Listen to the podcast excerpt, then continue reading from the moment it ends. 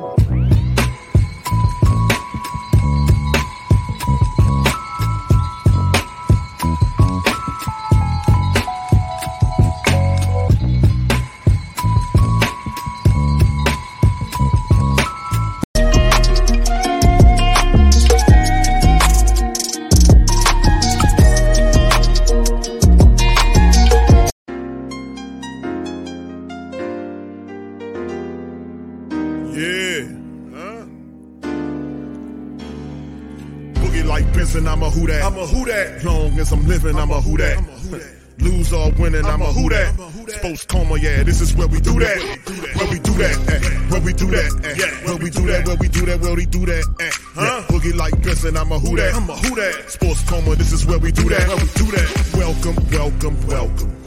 Somebody please better help. Running this thing like elf. I thank God every day I'm not a felt. Go to YouTube live with Big Q and the guys. If you ain't ride or die, the bandwagon get flipped. Been marching in, that was way for the ring. I was yelling out your shame for the championship. Fucking on town, duck down. Falcons pluck, get shut down. Panthers ain't much touchdown. touchdown. The vision really belong to us now. So much hate on the Saints, you could probably tell. Ever since Bounty Gate hit the NFL, when things seem fishy, then you probably smell the crooked referees or Roger Goodell. Yeah, probably like this, and I'm a who that. Every day I'm living, I'm a who that. Lose or winning, I'm a who that. It's the sports coma, this is where we do that. Where we do that, eh. Where we do that, eh. Where we do that, where we do that, where we do that, eh. Boogie like this, and I'm a who that. I'm a who that. It's the sports coma, this is where we do that. Do that. You're listening to the Sports Code Yeah. with Big Q and the guys on the All right. PRO Media Let's go. Network.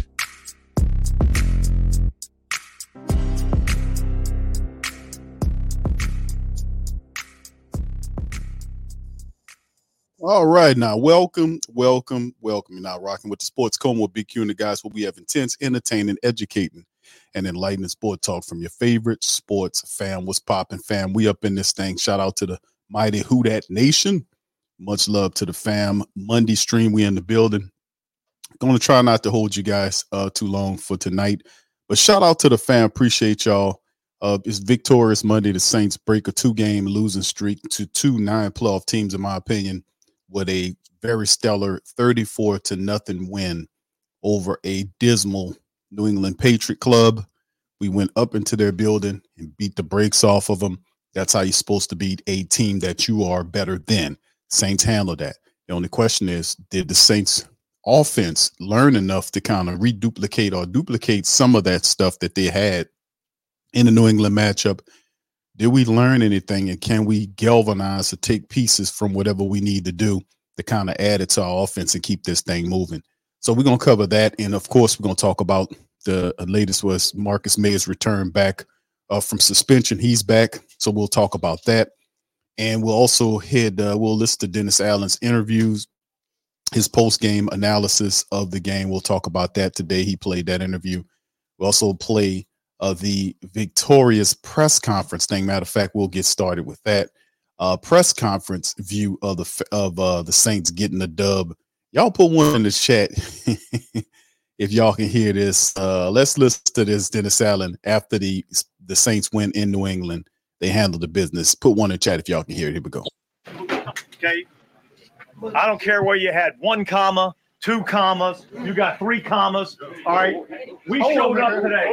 Four commas. Four commas. Four commas. Hey, hey, we showed up today. All right, hear me out on this. Okay. That's my team. You with me? That's the team that we should be. That's the team that we can be. Okay?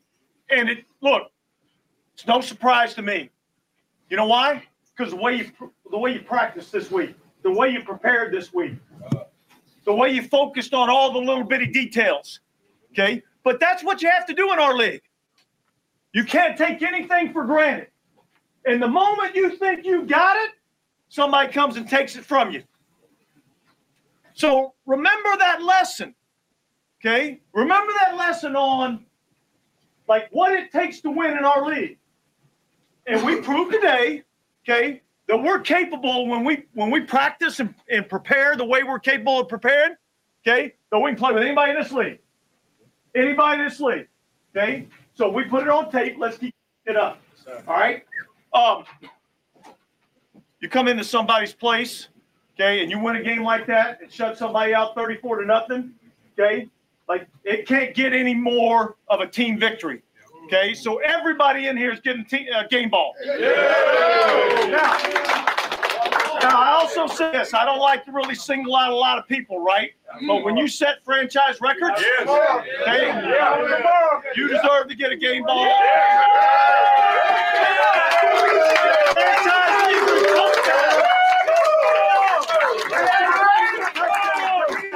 Hey, hey, I don't got no excuses, bro. When we, hey, when we do it together, everybody win. Mm-hmm. It don't matter, man. We all got a ball. It's that's, that's what it should feel like. Mike said it last week. That's what it should feel like, man. It should be like that every week. Get used to that feeling. Get used to that feeling, man. It's a formula to it. When we stick to it, that's how that's how that's what the outcome is, man. Keep doing what you're supposed to do. Keep doing the little things. Focus on us. That's it. That's what. That's how we gonna stack.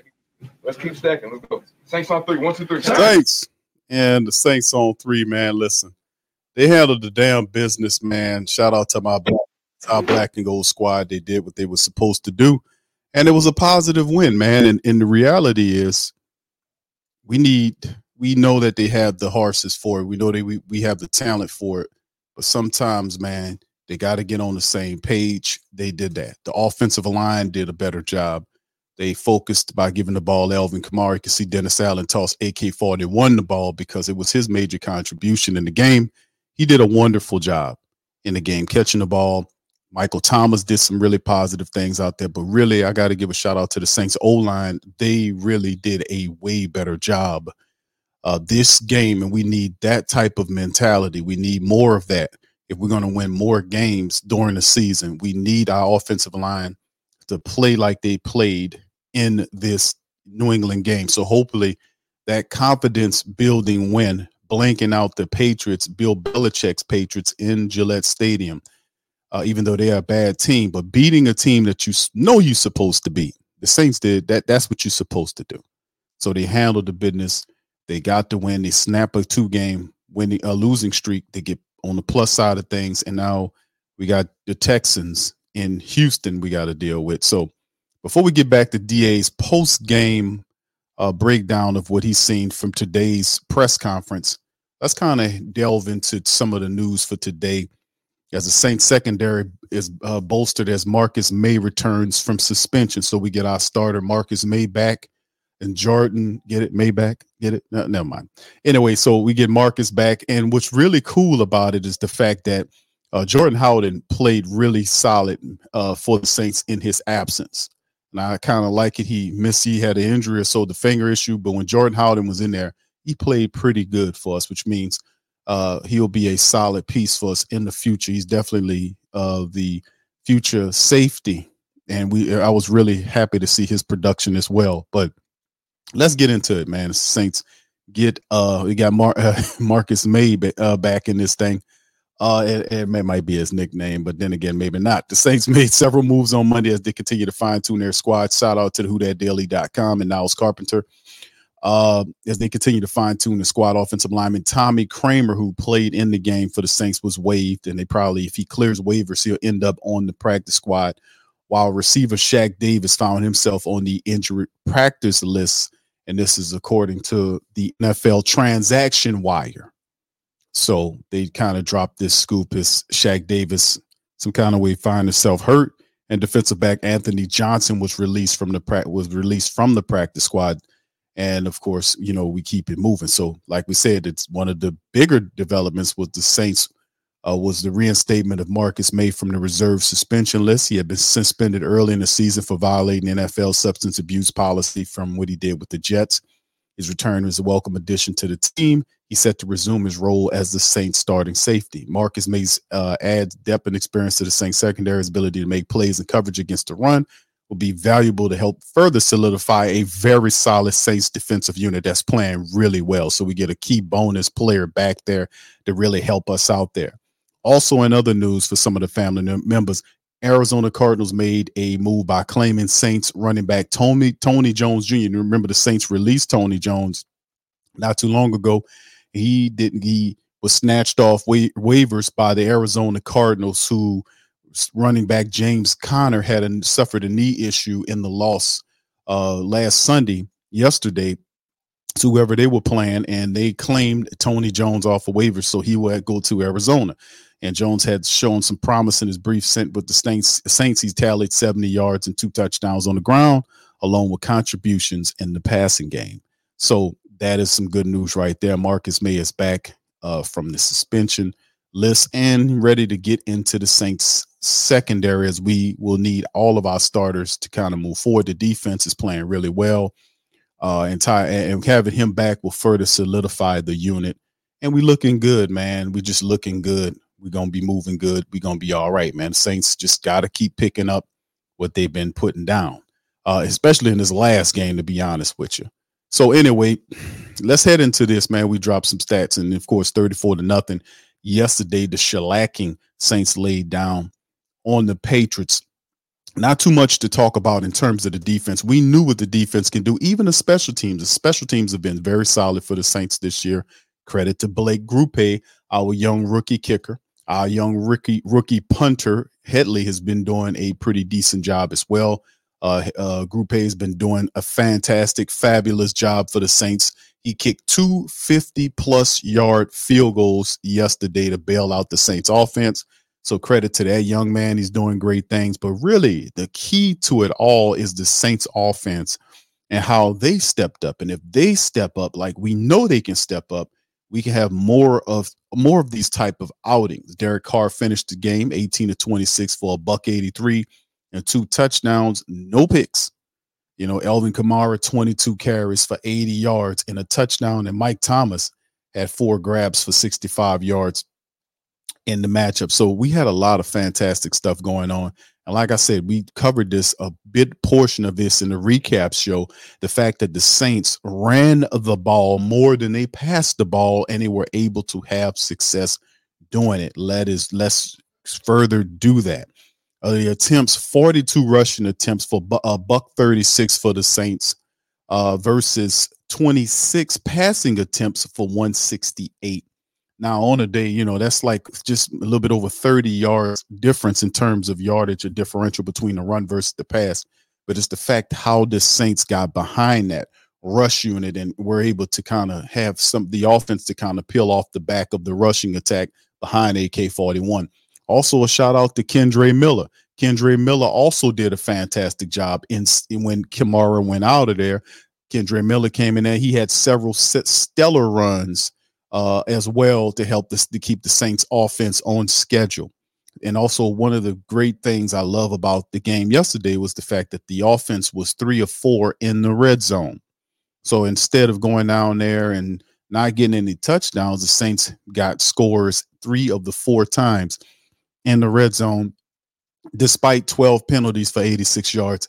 12 penalties for 86 yards had zero effect on the Saints as they were able to still push this and make things pop for the Saints in the game. And plus, when you're running the ball like the Saints run, and you got 40 plus rushing attempts, that usually means that you're controlling the clock as well. Almost 40 minutes of management of a 40 minutes of clock management by the Saints in the matchup in a 60 minute game. So you did a fantastic and stellar job just overall dominating the New England Patriots.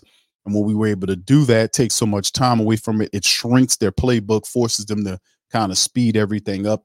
And then really the Saints were able to just impose their will on them. Now we did leave some points on the field because it could really have been a 40 burger pretty easily in the game. Derek Carr still needs to work on a few things. His accuracy is still off a tad or two. And he needs to really work on like he had a fantastic throw I, I, I would say if he'd have placed it just a little bit better, but perhaps I could say Chris Olave, if he would have kind of had a little bit more awareness on where his feet were, that would he would have gotten that touchdown.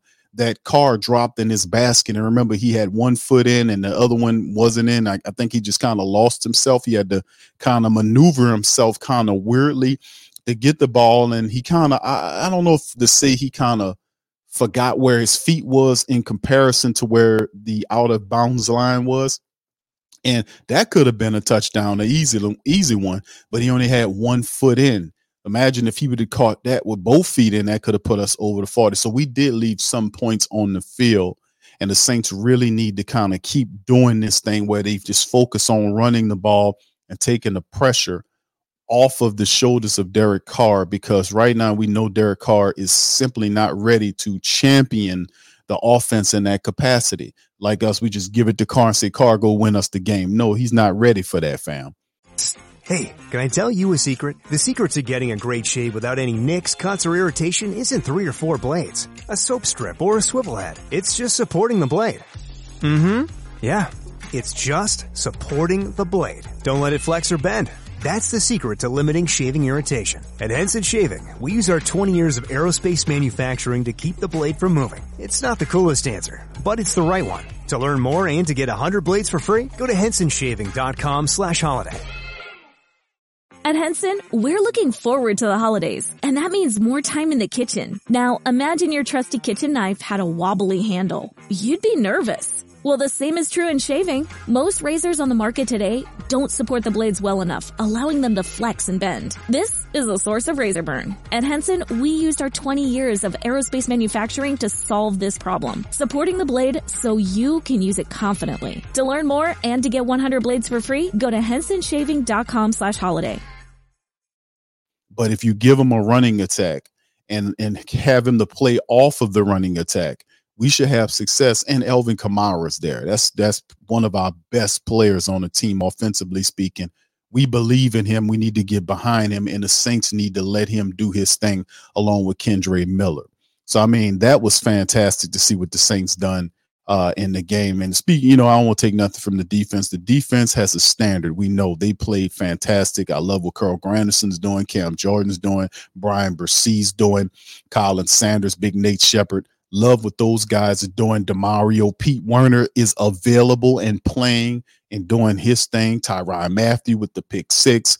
Um, Laddie Daddy shutting people down. Paulson Adebo had some, you know, had a few flubs and pass interferences, but overall was okay. You know what I'm saying? For his first game back in a while, dealing from with that hamstring issue. He was a little rusty, but had a pretty, he had a decent performance. Got to clean it up. But outside of that, man, it was not not not a bad performance overall by the Saints. They did a fantastic job to get the W. They're three and two. Let's go to Dennis Allen, our family. Hear what Dennis Allen had to say about what he's seen uh, after the game. Not directly after the game, but this is the Monday press conference, and we reacted to it. Here go. Put one in the chat if y'all can hear this.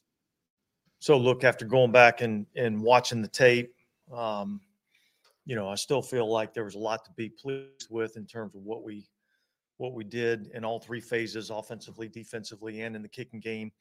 Um, and yet I felt like we left a lot of opportunities out there on the field.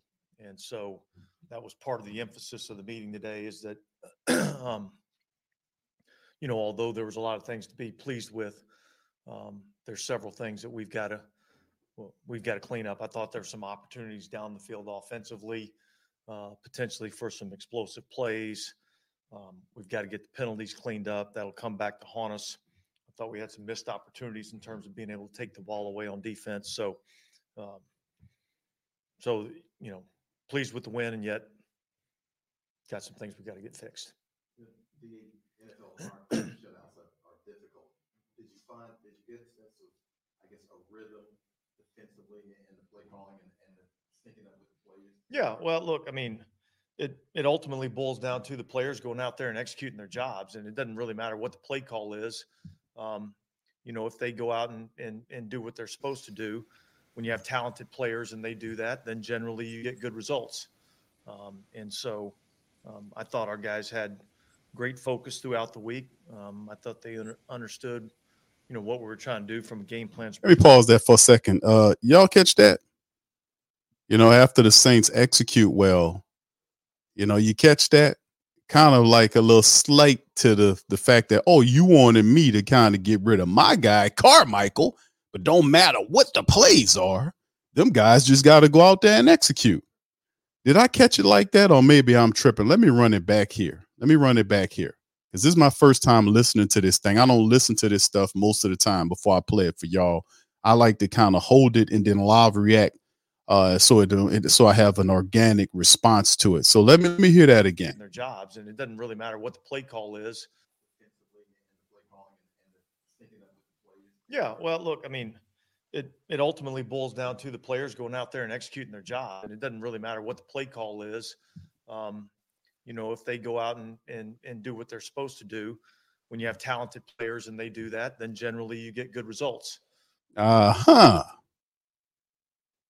Hey, bro, come on now, dog. Come on, man. Come on, man. Talk to him, Boosie. Come on, man. But anyway, man, let's keep it going.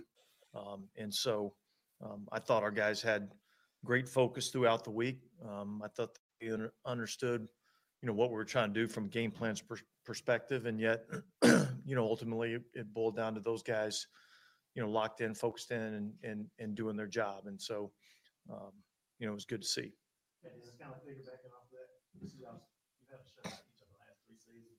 How hard is that to do in the NFL? Uh, it's extremely difficult. Um, I don't think you see very many of those, and so, um, you know, obviously there's a little bit of luck that goes involved in it. You know, they got themselves into field goal range and missed a long field goal, and and uh, you know that's kind of the way those things have to happen. Is generally you get you know you get a break that go kind of goes your way, and so, um, but yeah, they're they're difficult to come by, and and you know I thought our guys did a good job of you know finishing out the game, um, and that's uh, that's part of it.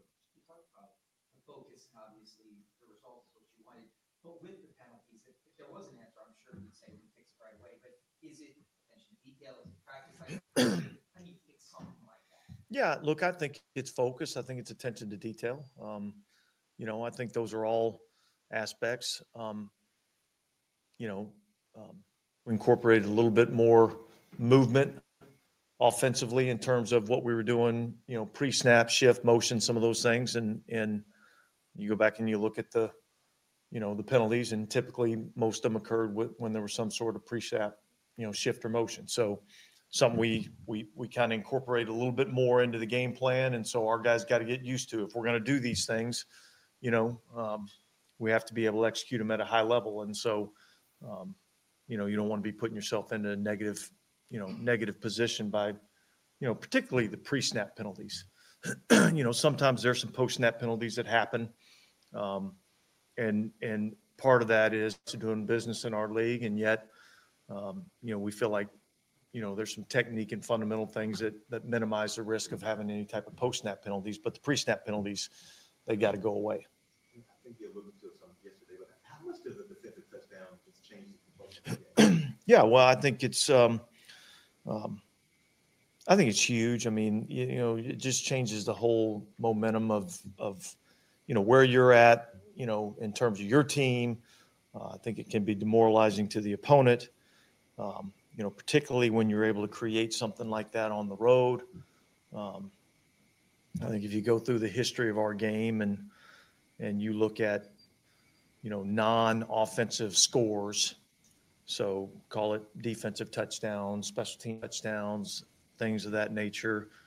Um, you know, it's a it's it's a high percentage win probability when you're able to score by other means other than your than your offense. And so, um, you know, I thought that was a big boost for our team at that point in time.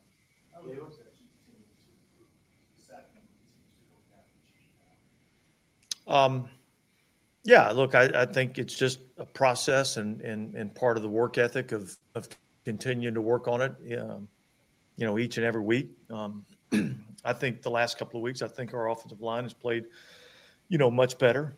Um, we had one protection issue um, early in the game where we we, we missed a protection, um, you know, and then we had one, you know, later in the game where, um, you know, I think we were trying to get something a little bit more down the field, and we ended up holding on to the ball a little bit. So I think, um, I think from a protection standpoint, it's been much improved.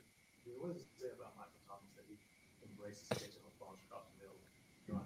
How much that I think he loves that part of the game. You know, I think he's just he's just a physically and mentally tough um, individual, and uh, I think it's a good feeling to know that you you know you can throw the ball up in a contested environment, uh, and more often than not, Mike's going to come down with it. So, um, I think that's just the way he's wired. Let me pause it slightly, family. Let me just talk about that. Uh, the Mike Thomas thing. Like I said, I'm very happy for the Saints win, to be honest with you. This is something for the team to build on. The offense had struggle wins in weeks one and two. And of course, week three should have been a blowout similar to the New England Patriots game where we should have went into the second half and went up and beat the breaks off the Packers as well. It was an implosion. Something went wrong there. Uh, and then it carried on into the Tampa Bay game. And then the Saints, so much pressure. And I credit a lot of that to the outside of the the, the Who Dat Nation got on code. And credit to it, and this is something that I'm seeing across the, the NFL spectrum for teams that are struggling, that they're getting on code with each other. And te- people are not putting up with that. They're understanding the power of their dollar, you know, and the, the supporting of the team. And not, we're not just going to be a dumb bunch of dumb fanatics that just support the team, whether or not they're turning out a good product on the field. That's not intelligent you have the power of economics to force them to do or provide a better product on the field. And for years, the old who that's to support the team, even when they were failing, they got. To, then you had all this golden era of success that happened after Katrina. And this is something that we learn from historical standpoints that when you get on code, economically speaking, you'll see positive things happen. And a lot of times those economics drive things because we are in control of all this. And I tell people that all the time. You just got to just be more intelligent in what you do. Band together, research, research who you're supporting. And if you don't like their policies, then get with other people and pull your money back. Because most of the time they're using it, your money against you. So what I'm saying in this link, when you deal with the Saints, is that we're get we've got on code and we putting pressure on them like never before. And I'm happy to see that because you see it's forcing the decision makers to put pressure on the guys that they hired to do a better job, which in turns put pressures on the players to perform and not try to say the kumbaya thing and tell you, oh, well, hey, man, listen, we're going to do better. Like what happened last year when the players just let the boat sail into the iceberg. We were all yelling our heads off, hey, man. So a lot of the angst that was with us last year followed us to this year, and the pressure is on. There is no honeymoon period for Derek Carr. Let me tell you something. $150 million means you take that money, you must show up. So Carr played better, 180 something yards, two touchdowns, no interceptions, close to one in the game, and good thing the guy didn't catch it. But the reality is, we must, as a team, offensively speaking, side of the ball, they must turn it up. They are the reason why the Saints are three and two after five games. If I asked all of the who that's and polled them, and I did this before the season, what would the Saints look like after five weeks? People were saying, Q, they four and one, they five and oh. The toughest team you're gonna play will be the Texans. And then we, man, we got rookie quarterback in Carolina. They 0 5 right now. Tampa Bay is a surprise, but you should have beat Tampa Bay. They wasn't all that. You know, you ain't put up an offensive touchdown in the matchup. So Green Bay was a, supposed to be the win. So that's what I'm saying. Uh, we have to make sure that we know what we're doing here. And I disagree with Dennis Allen about it don't matter what the play is. No, it it definitely matters what the players because you got to make sure the plays that you're calling are plays that your personnel can run. You can't call plays that they're not familiar with or that you're not practicing. And most of the times, a lot of the plays they have their favorite plays. I had my favorite plays when we was playing football. It's plays that you love to run as a team because it's just something about that particular play that everybody has that energy synergy for. And that's what they have to figure out. So everything has to go back to the Saints getting the running game going. They got it going in this game with 40 plus carries. Credit to that. More than the passing, which is the way to win until Derek Carr is ready. His passes are still sailing. His passes are like, you know, some of the passes here he's he's making like the the catch that he just referenced to Michael Thomas. Mike had to go up and get that ball. You know, he threw it up and Mike had to go up and get that ball the pass to Rashid Shaheed was several passes where they had to adjust to get the ball, you see. So he's gonna have to kind of get together. Now, you know, I'm gonna give him a little pass here right now because I know they saying he's he, he's still suffering from that arm issue, right? You know, they gave him a shot and I know they numbed him up. I know how they do. So I mean, his passes are not exactly where they're supposed to be. He's just putting them in the vicinity of the of our fantastic skill set players, and they making plays on them but he's to have to kind of work that thing out. He's to have to work on that accuracy and get a little bit better. He got to stop holding on to the ball so long. Uh, he got to stop studying downfield to take deep shots downfield. And he's been doing better, a better job of that.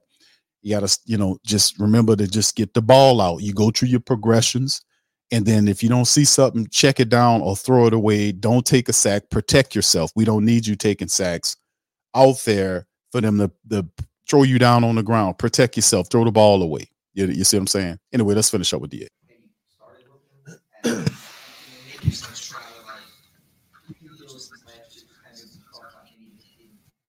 Yeah, no, no, we've we've uh, we started that process a little bit, um, just kind of in the early stages of it. I mean, obviously we played him in the preseason. He did play against us in the preseason. Um, you know, led a touchdown drive. I think it was the second drive of the game. Um, and so, look, I'm I'm impressed with their football team. Um, I know the type of team that they're going to be. I know that they're going to be they're they're in the same mold of you know the San Francisco 49ers in terms of the way they you know see the team being built. Um, they're you know they're going to run the football. They're going to play action pass. Um, they're going to be very physical on both sides of the ball. They're going to make you earn it um, from a defensive perspective. Um, you know, and they're going to fly around and, and and be a good tackling tackling team. And you know, when they get you into favorable situations, they're going to try to get after the passer. So I know that um, you know DeMeco does a great job of coaching those guys. I, I, know what that culture's like and what that mindset's like, and um, it'll be a tough challenge. 41 rush attempts, almost almost 40 minutes possession time. What does that speak to the importance of getting a lead early and then being able to kind of grind the team? Yeah, look, I, I mean, you know, obviously being able to jump out to a lead, um, you know, is is is important in terms of, you know, trying to control the clock uh, and being able to to to manage the game. Um, you know, obviously, uh, you know, I think offensively we had like 200 yards at half and 14 offensive points, so there was some consistency in what we were doing offensively. Yet, I still feel like there were some opportunities that we left out there. So. Um, Wake up at Holiday Inn Express to a can't miss breakfast that's free with every stay. Count on all the hot, fresh coffee you need and an incredible breakfast buffet that has something for everyone, like eggs, cinnamon rolls, and even hot, fresh pancakes with all the toppings you crave. Next time, do yourself a favor and stay at a Holiday Inn Express with a can't miss breakfast that's free with every stay. So, when you wake up at Holiday Inn Express, you'll wake up happy, a part of IHG Hotels and Resorts. Why? Why? If you have T-Mobile 5G home internet, you might be hearing this Why? a lot. Why? Every time your internet slows down during the busiest hours. Why? Why? Because your network gives priority to cell phone users. Why? Good question. Why not switch to Cox Internet with two times faster download speeds than T-Mobile 5G home internet during peak hours? Okay. Stop the whys and visit cox.com slash 5G home for details. T-Mobile prioritizes certain T-Mobile phone users over home internet users during times of congestion. Yeah, I think anytime that you're able to um, run the ball, call it 40 times in a game, um, a generally you're going to have a lot of yards rushing. Uh, whether or not the the average is that high or not doesn't really matter. It's more about the ability to have those those attempts. And so, um, I thought I thought we did a good job at times of really, you know, moving the line of scrimmage and and and creating some lanes for our runners. I thought our runners ran exceptionally hard in the game, um, which was awesome to see. You know, there were some times where, you know, maybe there wasn't as much there, and and uh, and they hit the hole hard and and and and pressed and got, you know, what they could out of it. They turned probably a, you know, maybe a one to two yard gain into a three or four yard gain. I think those are those are um, those are big body blows in a game.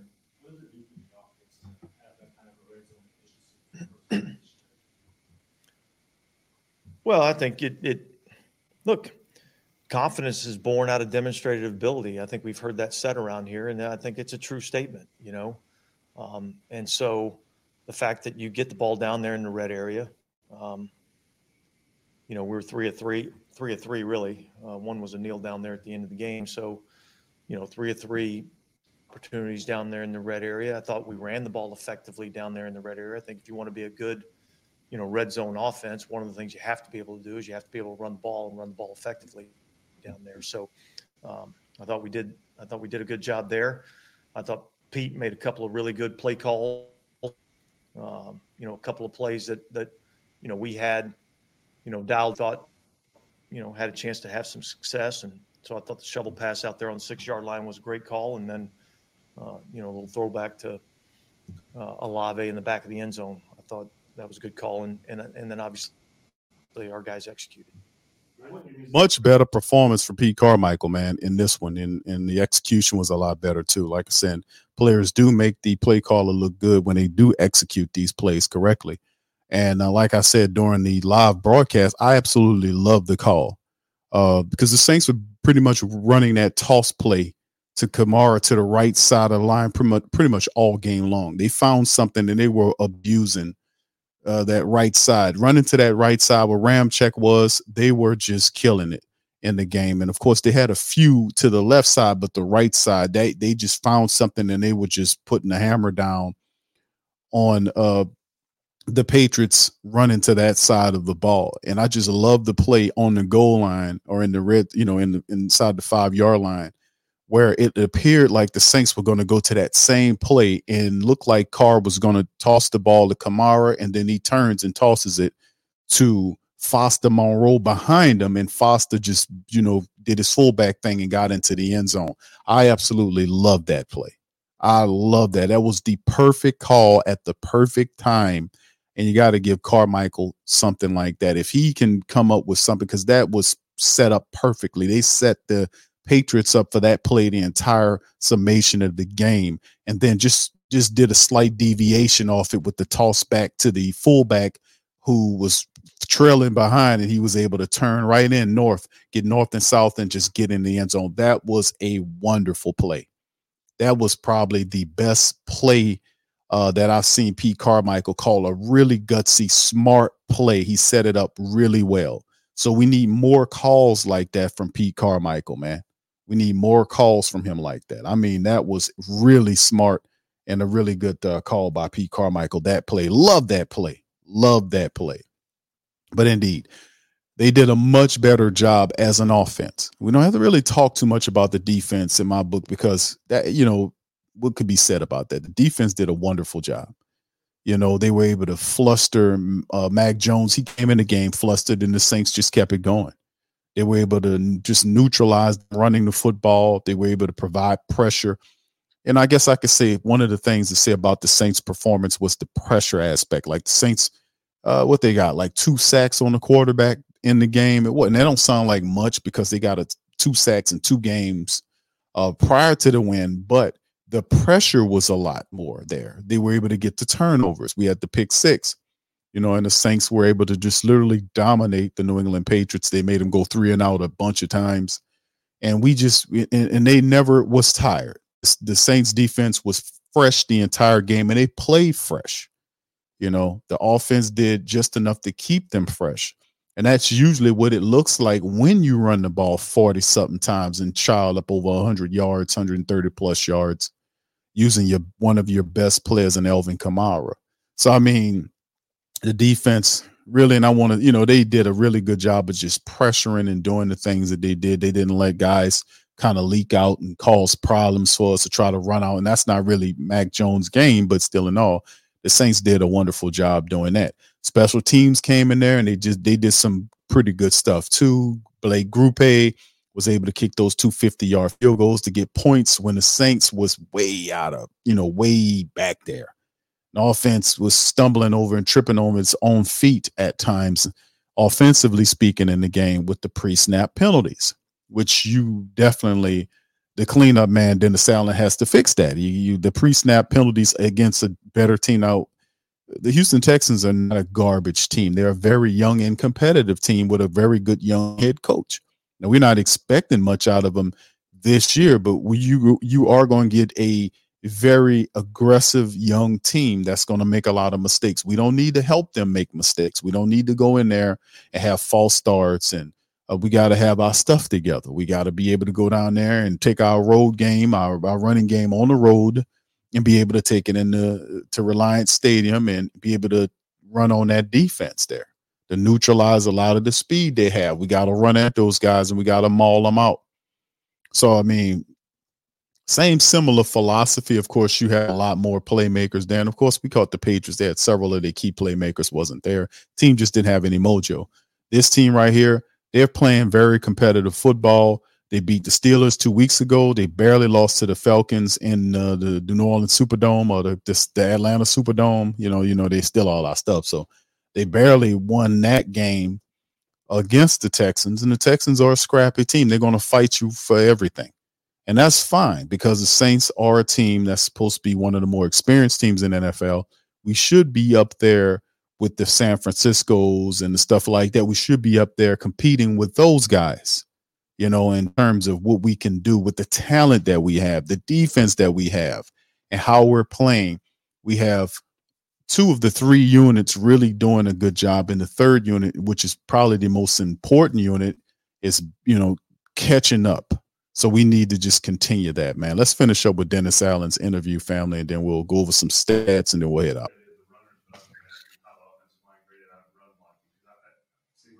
Yeah i thought overall i thought overall it was pretty good. I thought there were some plays in there where we we really got some movement on the line of scrimmage. Um, you know obviously um, it wasn't perfect, um, but but yet I thought, and, and I think overall, I think our offensive line the last couple weeks has has has played better, you know, and so um, you know I anticipate and, and expect that for them to continue to improve as the season goes on.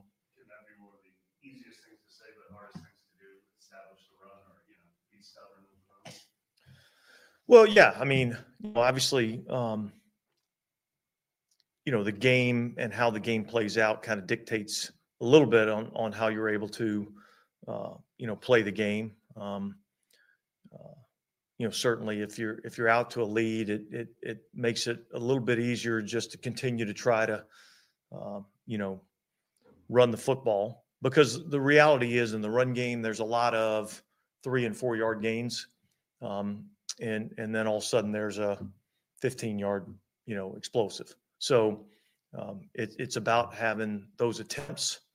And, um, you know, if you're, you know, if you're down in the game, it makes it more more challenging. And then obviously, if you're up in the game, it makes it a little bit easier to do. You mentioned that they'll use more pre-snap motion on offense. Do you think the improved productivity was more changing some things, or not trying to reinvent the wheel and just going back to work well, I think there's probably a little bit of both.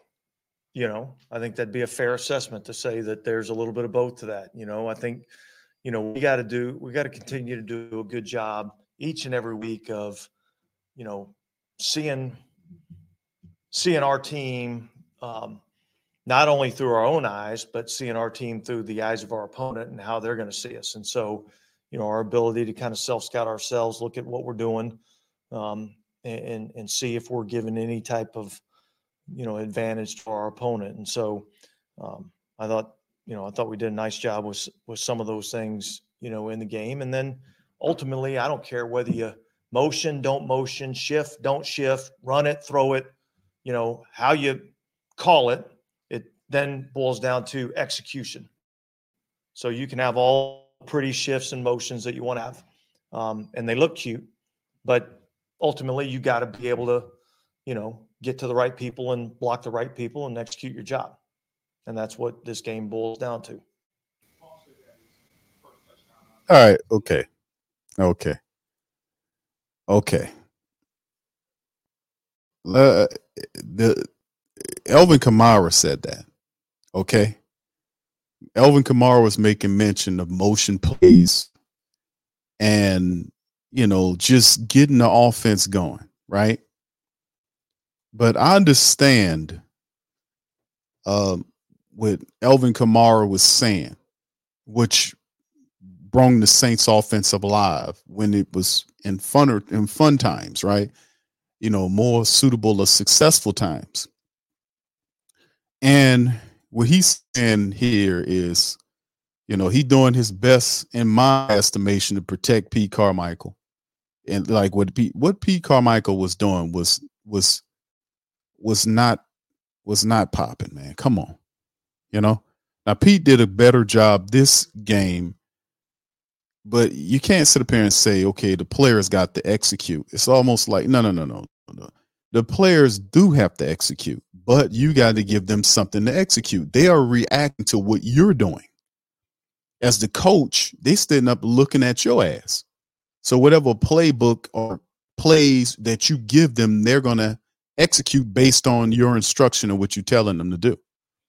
So if there is plays that he's running, and I've seen plays and I've watched these games several times, and I see plays where they're not motivated to run the plays. Now, listen, if you're professional, you're supposed to go out there and do it, but we do understand that there are plays in the offense and defense that people run that they like to run because for whatever reason they just feel in that play.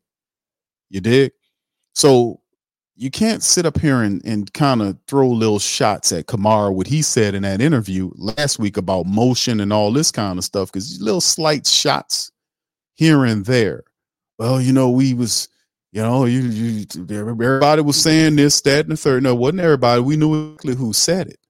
And he was qualified in what he's saying because he's good. You know, we we know what he's doing. He's the best player, uh, you know, in, in, in on the team and on your offense. You can't win without him. You know, so and his contribution in this game was so big, it was a major reason why the Saints won the game. From an offensive standpoint, the offense was able to get unstuck with him by putting the ball in his hand. So just stop that, man. Just cut it out. Just don't say that. Just just say, listen, we have Pete Carmichael has to do a better job of calling plays. And really, it's not like it's a foreign concept. Talk to your players, find what plays they like to do, and I guarantee you have much success. Go talk to your quarterback and tell him which plays he's comfortable with, and see if you can run those plays and y'all work on those plays to get better at. Because he, if he, I'm telling you, Carr has plays that he really likes. He, I like these more than the same with Alvin and the rest of them. But the reality is, it's both sides have to do the job together. They have to together. We got to have the players to execute, and the and the play caller got to call the the correct plays at the correct time to give them success. That's what that old that old mantra about putting players in positions to win or putting players in in positions to be successful. What do you mean by that? If the play if the play calling don't matter. What is putting players in position to win if the play call don't matter, Dennis Allen? That's a bunch of poppycock.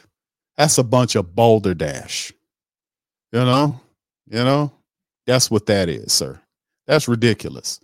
You know, so stop taking sneaky, snaky shots at people. They saying the right stuff. The offense was boring and ineffective over the last couple of weeks. It was until yesterday and then yesterday the Saints turned it up.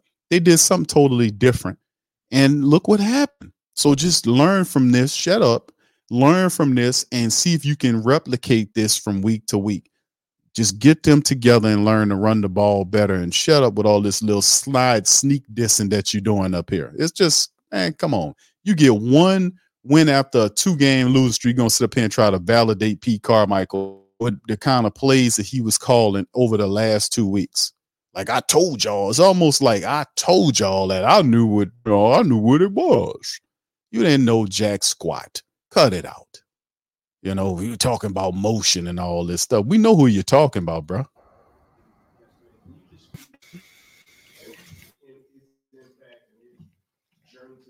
Yeah, look, I mean, you know, I, I think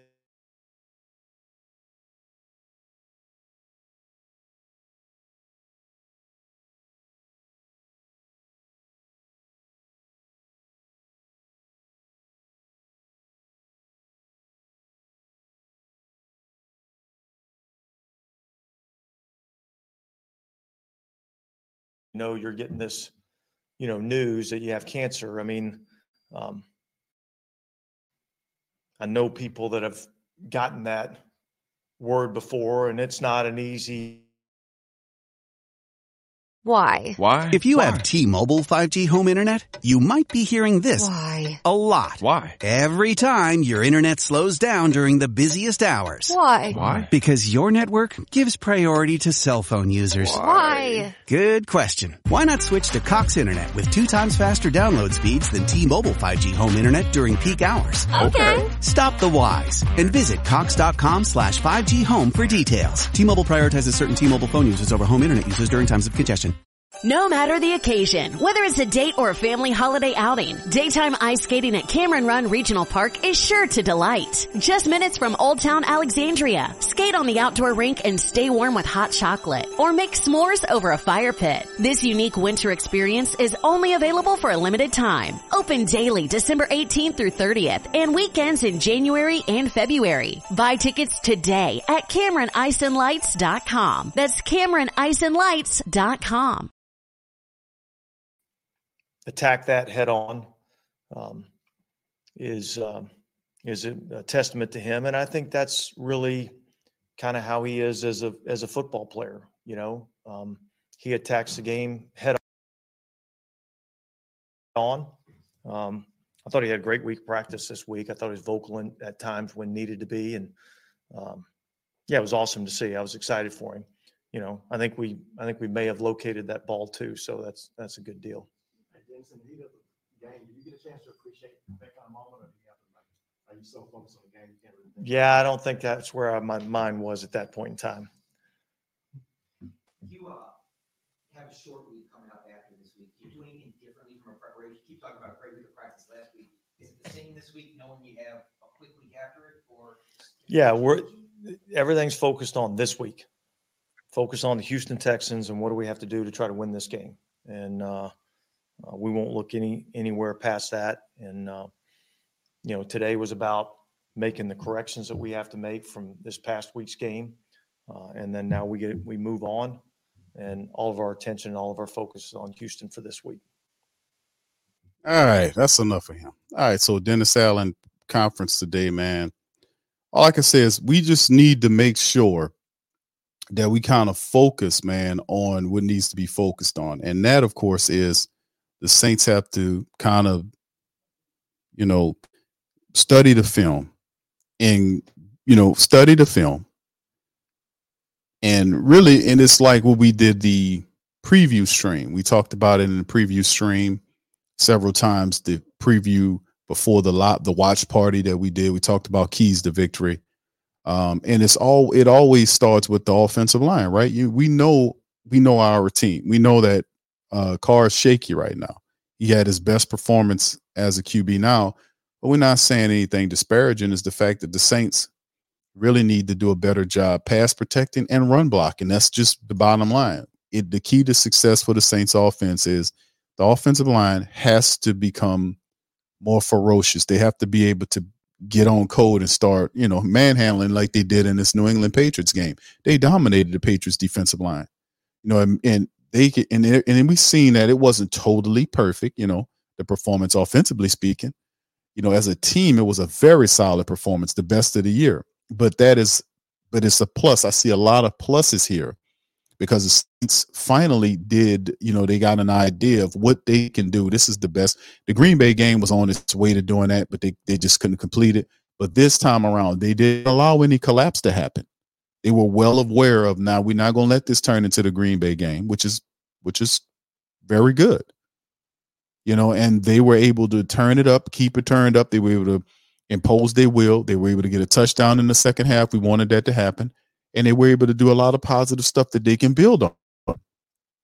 And this was the type of performance that you want to see them have. Like you blow this team out, and then you go into Houston, and then you should be able to maybe not blow them out and blank them, but you should be able to beat a young Houston club. No disrespect to the Texans. We got a, a Texan podcast that we'll be bringing here later on in a week to talk about the Houston Texans. But we are not going to sit up here and say that, you know, that the Saints, with all the talent that they have, that they should be one of the top five teams in the NF in the NFL. Definitely a top four or five team in the NFC.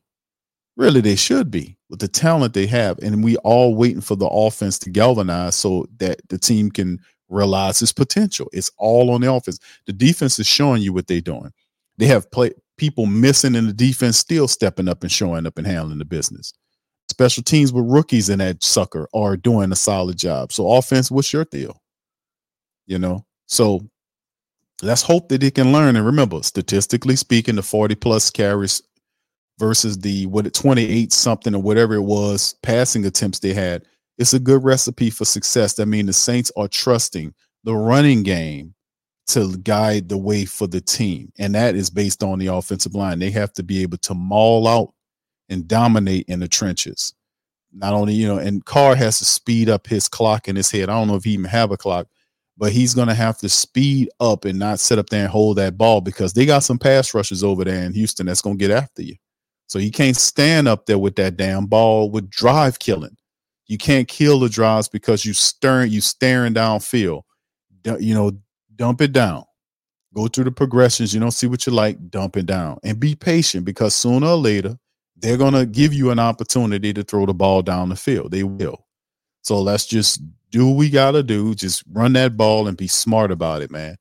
They're to give you that five yard lane for you, and you just get them on up the field and take that shot when it pre- presents itself because eventually it will. All right, anyway, if you can look to your screen, fam, you see to the right side of your screen, these are the current statistics for the Saints as of right now. As you can see with Derek Carr's numbers and Alvin Kamara. And of course, I wanted you to kind of study on the team statistics as it stands right now, where you see the passing yards with the Saints are averaging currently versus the rushing yards.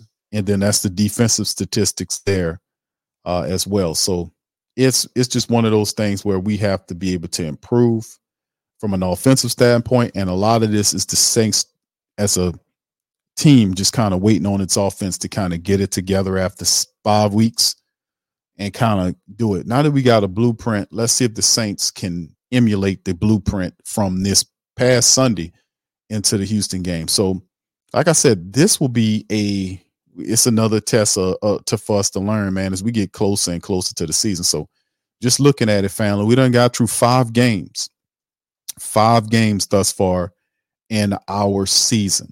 You know, and as you can see, two straight and then two losses, and now a win against the Patriots.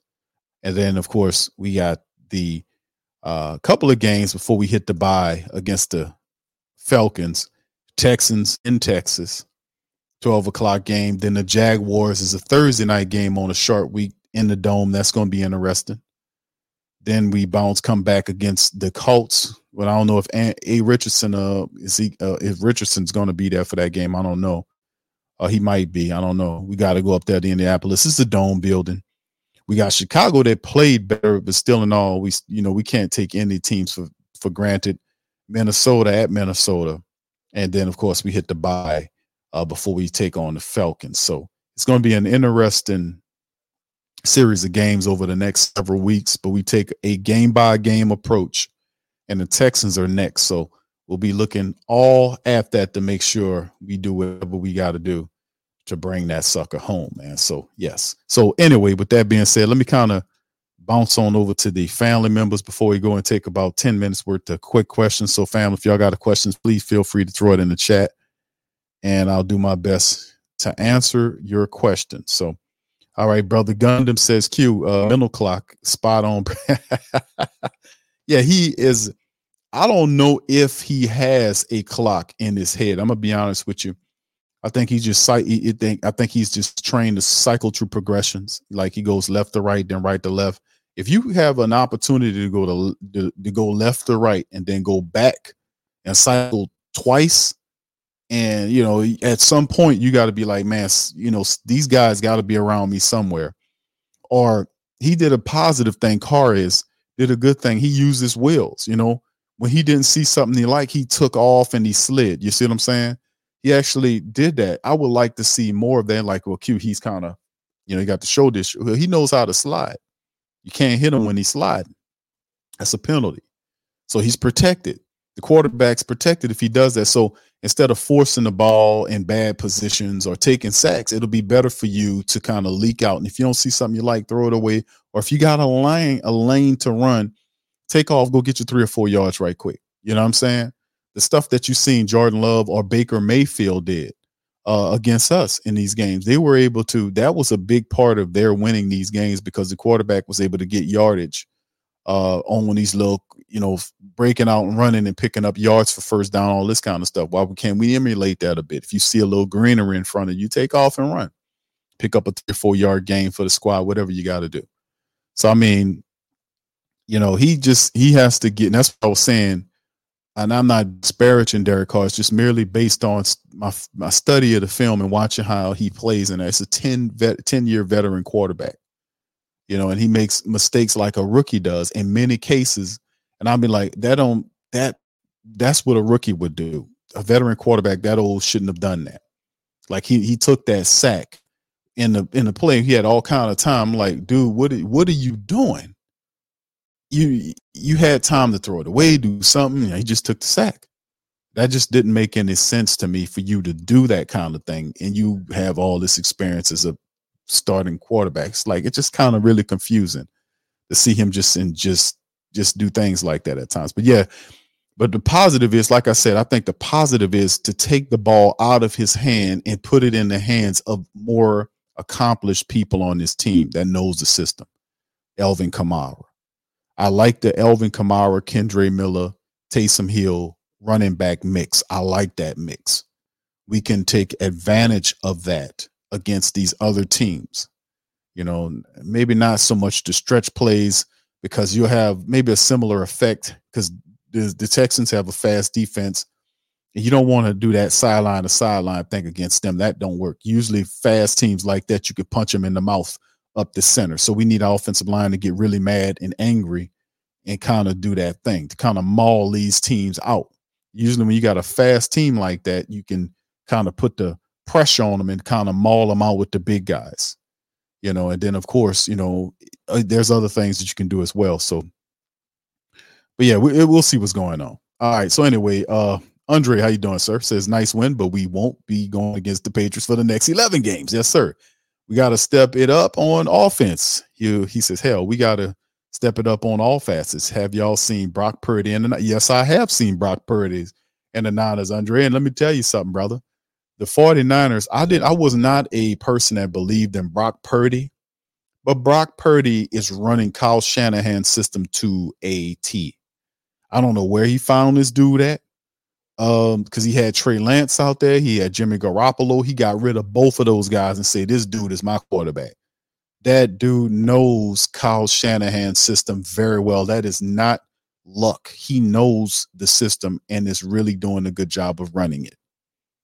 He knows that system. He found a, the right quarterback to operate that system, and that they are very good. They can run the ball with, with, with McCaffrey. They have some really good wide receivers there. One of the best tight ends in the NFL and Kittle. They have a really knockdown, drag out defense and really in a decent special teams unit. You know, and Kyle Shanahan, that 49er team, I wasn't a believer of them at first because I didn't believe in Purdy. But let me tell you something the 49ers club looks damn good. And they manhandled the Cowboys, who were blowing teams out. They got after them, made them look bad. And that's after a month worth of games. What's our excuse? Well, we got a guy just trying to figure it out. Man, still in all, fam, you know, the 49ers, they look pretty good, man, to be honest with you. So yeah, it's more of the same, bro. We just you're right though. We got we we won't we won't be facing the the Patriot the Patriots every every week. We can only wish to. Yeah, they look really good, man. 49ers, man. I got to give them that, man. I got to give them that. All right. Slim says, uh, shout out to my boy Slim. Slim says, I like I will say again, when the Saints rush the ball 30, that's right. That's the old stat, Slim. You are saying it, brother. 30 plus time. He had 41 running attempts against the Patriots. You know, they ate up the time of possession and they win a lot of games when you do that. So it was good. Shout out to the Queens, man, in the building. Uh Lori, Pammy, Carla, all the Queens, man. Good to see y'all, man. I'm I was just going through the the, the stories. I didn't get a shot, a chance to holler at y'all, but shout out to the Kings and Queens. Brother Eric says, Q, I don't have that trust in Carmichael yet. He got to show me.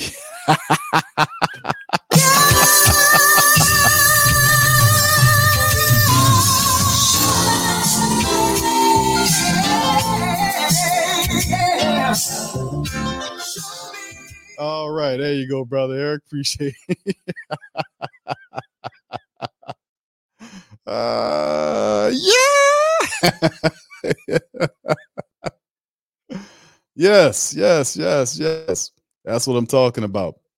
All right, all right, man. Let me keep. All right, who else we got, fam? Any more questions, man? Before I dirk on out of here, man. Y'all throw questions in the in the chat for me. Gundam says uh, Da will never humble himself, especially in the culture awareness environment.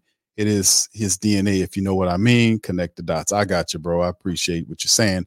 Infinity says Q, he's just a wimp and refuses to call Pete out. You know, and that's the thing, man. I understand uh you know, I can't be real, man. I can't stand up here and say I can't I can't stand up here and say one way or the other, right? Um you know, if I if I don't like if I like a certain player a lot, and then if the, that said player starts underperforming, and then I start talking about all the, the players around the player and that's underperforming, and don't touch on that player, that's that's that's not keeping it a buck. You know what I'm saying? That's not keeping 100. That's not keeping it real. Or buck 15, as I like to say. That's not keeping it real. If you don't call people out when they're not doing what they're supposed to do and then give praise when they do. That is how you're supposed to do it.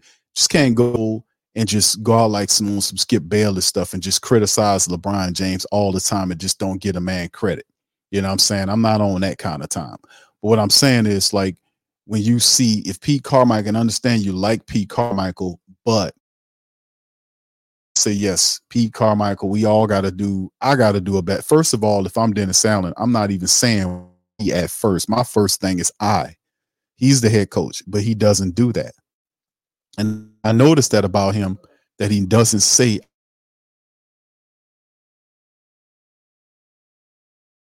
Sometimes during Christmas, something magical happens. Hey, Cricket customers. The Max with Ads plan is included with the Cricket $60 unlimited plan at no additional cost. And this holiday season, Max is the one to watch when you're feeling festive. Son of a nutcracker! Cozy up to all the holiday classics like Elf, 8-Bit Christmas, and the Harry Potter 8 film collection. Just log in with your Cricket username and password to experience Max on all your favorite devices. Phone plan streams and standard definition programming subject to change. Fees, terms, and restrictions apply. See cricketwireless.com for details. The United States Border Patrol has exciting and rewarding career opportunities with the nation's largest law enforcement organization. Border Patrol agents enjoy great pay, outstanding federal benefits, and up to $20,000 in recruitment incentives. If you are looking for a way to serve something greater than yourself, consider the United States Border Patrol. Learn more online at cbp.gov/careers slash USBP. That's cbp.gov slash careers slash USBP.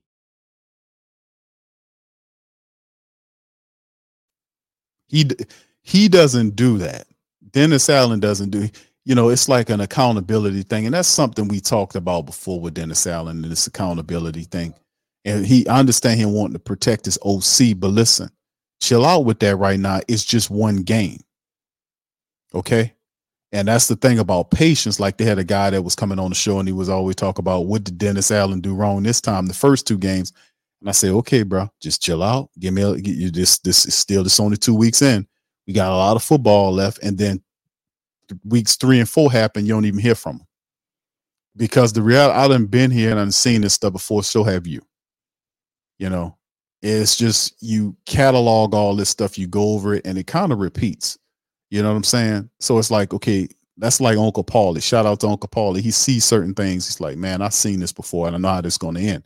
And he's relying on that historical perspective because he knows that a lot of times history runs in cycles. It operates in cycles. Things happen in cycles, like the like nature. You know, it's you know, it's it's the uh, what what's it's summer, falls, and then you know winter, and then spring, and then we back to summer. It operates in cycles, just like nature do. So I mean, is if you're astute enough and, and intuitive enough, you can be able to spot certain things and call it out. And Uncle Paulie does that a lot. You know, that's why I respect his commentary, his historical perspective on a lot of the stuff that we talk about, and several other. We got a lot of. I call him the great Saint Think Tank historian, but Professor be dropping some science. Gundam, Brother Prime, uh, Slim. A lot of brothers be dropping, and sisters be dropping a lot of great science here.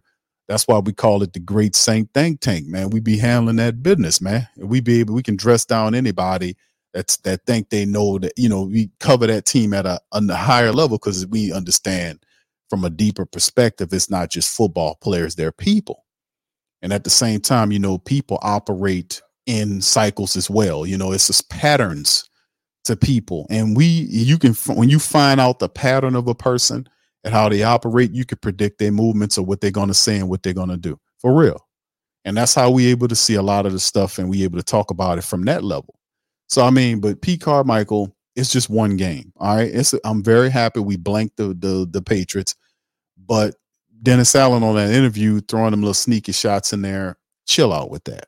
Because that motion commentary that he said that was aimed at Alvin Kamara, because he was the only one that was saying that when he did his interview, and Dennis Allen didn't like that. That's what I would be telling you. He heard that interview. He didn't like that. Where he was talking about motions, and he was in Kamara was telling the reporters and people what he thought about the offense. They was asking him questions. He was answering them very honestly. So that little dig in that little commentary was at him. You know, so cut that out. You know, that's one game. And let's see if he can replicate that success for the rest of the season because the pressure is not the pressure is still there. It's kind of it's like a wall right now. It's chilling. But but but boy, oh boy, you don't operate and come out and perform better, that pressure coming back is not that far away. It's just standing there chilling. that pressure just chilling. All right, so shout out to the fam, man. Appreciate y'all, man. It's just we got to do it, man. Oh my goodness, they say hit the cleanup, man.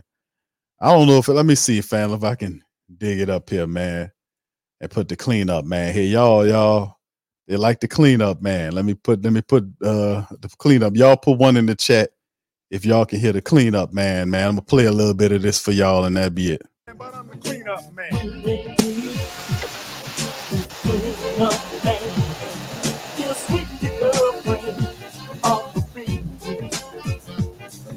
The reason I know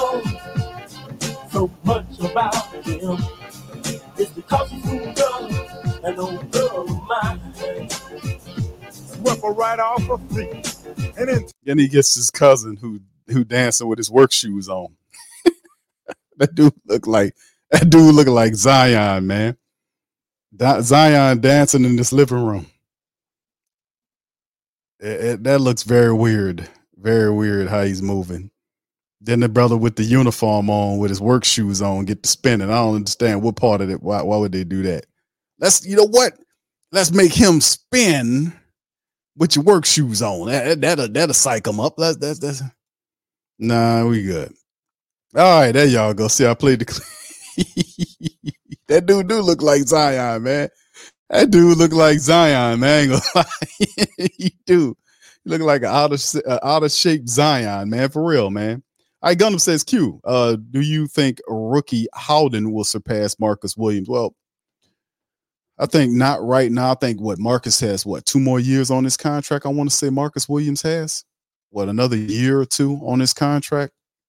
I definitely believe he's the future of the safety position. I like how he played in the games when he was in there.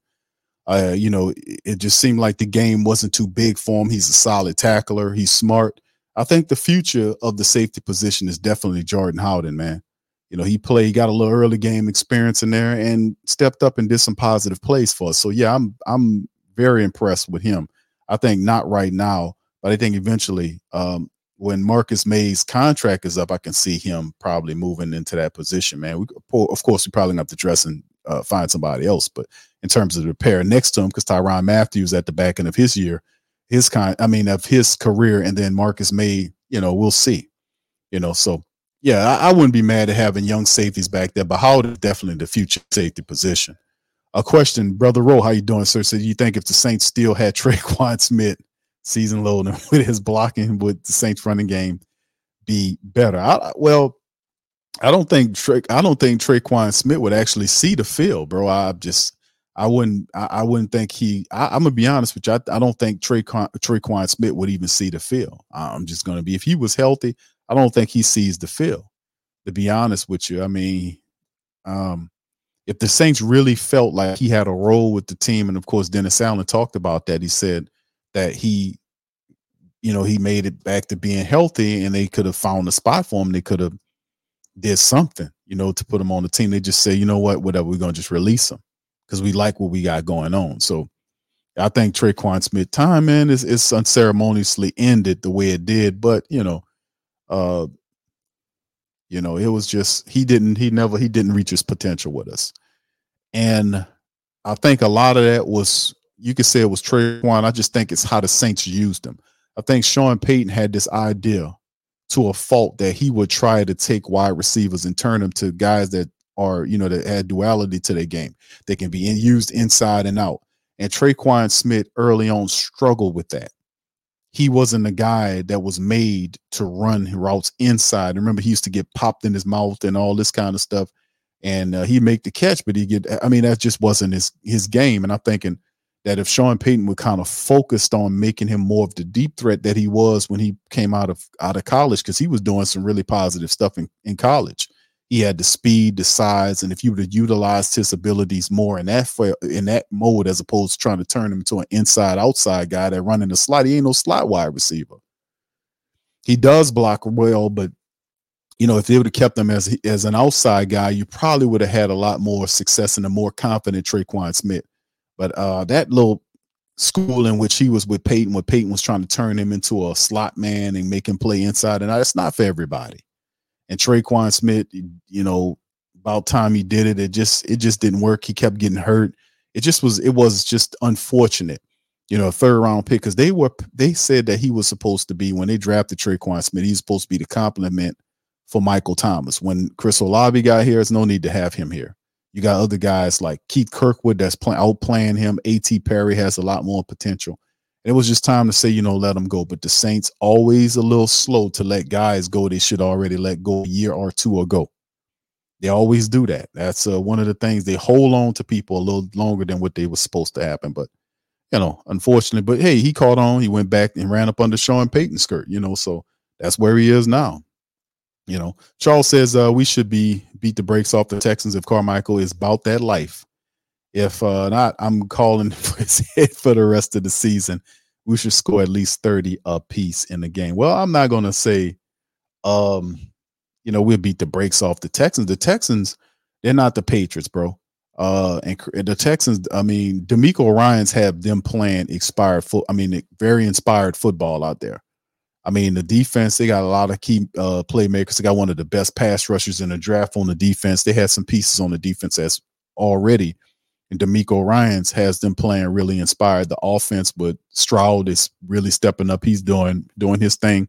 A lot of people taking shots at Bryce Young and of Carolina Panthers because they took uh, Bryce over CJ Stroud, but Bryce ultimately is going to be just as good as CJ Stroud is. It's different circumstance going on with the Texans.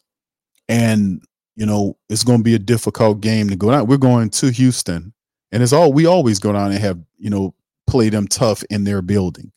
So we got to go down there and we got to make sure we get the dub. We got to bring the running game, running attack, and we got to bring our defense and our offense. We can't have the pre-snap penalties. This is a young team. Usually they'll give have all type of errors and issues. We should be able to hopefully get the CJ Stroud, contain him, not allow him to stand back there and find wide receivers and playmakers. Dameon Pierce, the running back, I don't know. I think he's, I think Dameon Pierce is healthy, but um, yeah, I'm gonna have to scout them uh this week. I got a podcast to come in and talk about it, but yeah, that, that's not a team to overlook, man. Dameon Pierce, Pierce is the running back. They have Stroud there. He's a young, dangerous guy. We always kind of look at these young rookie quarterbacks the Saints play. We always seem to have a degree of difficulty with these with these type of quarterbacks. So hopefully, you know, we could kind of frazzle him a bit, show him some stuff, blitz him. We got to stop them from running the football, and we got to put pressure on them. And, uh, and then on the flip side, we have to run the ball and eat up clock and put pressure on them that way as well, and allow our defense to rush, rush or rest rather, and be able to pin their ears back to go after these guys. So it's gonna be a delicate balance, but we'll see. All right, shout out to you. All right, what's up? Uh, hope I'm saying your name right, bro. Chicomo, Ch- Chicom Ako. Hope I'm saying that right, bro. Uh, hey Q, why don't these big networks cover the Saints? The oh yeah, the sure they sure covered the loser pats, but not the word on the Saints on the NFL Live. Yes, indeed. We we always talk about that, bro. And to be honest with you, Chicomi, I, I hope I'm saying your name right, but thank you for that question. That all I can say is that's why we that's why I started the sports coma. What about a, uh, almost a decade ago, maybe a little more longer that we had the thought process to create the coma based on the bad coverage that we we wasn't receiving any coverage. We will beat teams, we'll win, and then they'll talk about the New England Patriots. They'll talk about the New York Jets or the Giants. They'll talk about the Rams or the Raiders or they'll talk about the Cowboys or they'll talk about the Steelers or they'll talk about everybody else. And the Saints could have really good wins and they'll we'll beat a New England Patriot team. We'll beat a Jets or Giant club. We'll beat the Rams or the Raiders or whatever the team. We'll beat the Cowboys, and then they'll just talk about how the Cowboys lost the game and not how you beat them. It's a weird narrative that they spin. That's why we created our own network to talk about the Saints because we got tired of the bullcrap coverage that we was getting for real. You know, even to a degree from locally perspective, we used to listen to a lot of the radio stuff back in the G, and then that became watered down. Like they wasn't keeping it real on the radio. Now a lot of people are starting to do that in the media because you doing that because you and guys like us and are doing that now so it forces them to catch up with you because a lot of time the corporations they don't want to be critical of the team because they're covering the team they got a relationship with the team you see I don't have such a relationship with the Saints. I don't have season tickets that they give me because I'm Big Q. I can go down there and I've been contacted before, but I'm not going to do that because that will blur and corrupt my coverage and perspective on the Saints team. If y'all find out that Saints, I'm sitting up in the box suite with Mickey Loomis. And I'm like, man, I can't talk about Mickey like that. That's my dog. You know, I I can't do that, man. It will blur my coverage. Now, I don't mean I can't be nice to them because I've met people before, quite a few people, and I think they're very nice people. But at the same time, you got to understand, I'm gonna call it how it is. You know, so you got to just develop thick skin or get out the game.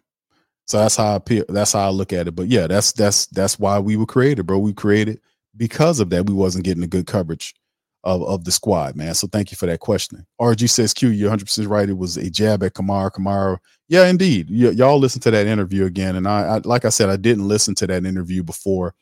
Uh, I played it for y'all because I like to kind of react to a lot of these interviews organically for the first time. And when I heard that, I was like, hold on here. Let me play that back. Let me run that back. And that's what exactly what it was, you know? So, all right, Brian says, do you think a rookie quarterback's future the team is starting quarterback after Derek Carr's contract up? It could be uh, Howden was a guy that Derek Carr believes is the future. He said that when he signed, when they drafted him. Matter of fact, he had something to do with that drafting him because he came from the same college Carr comes from. They both Fresno State quarterbacks. you know, so they believe that once Con- Carr's contract is up, and he said that Carr said that once the contract is up, you know, Jordan Howden can take over. Only thing is, if Jordan Howden to be ready, you know, and he's a young, good quarterback at college, you know, but you know, four years from now, who knows, bro? Who knows, you know? Who knows? Things could be a lot different in four years, bro. You know what I mean? RG says, Do you think Cam looked mad about Kamara calling him out for me? No, I don't think Cam takes none of that to heart. Cam is Cam is Cam is hundred percent real, man. Cam will tell you if somebody's saying something about him that's right, he will say that they right.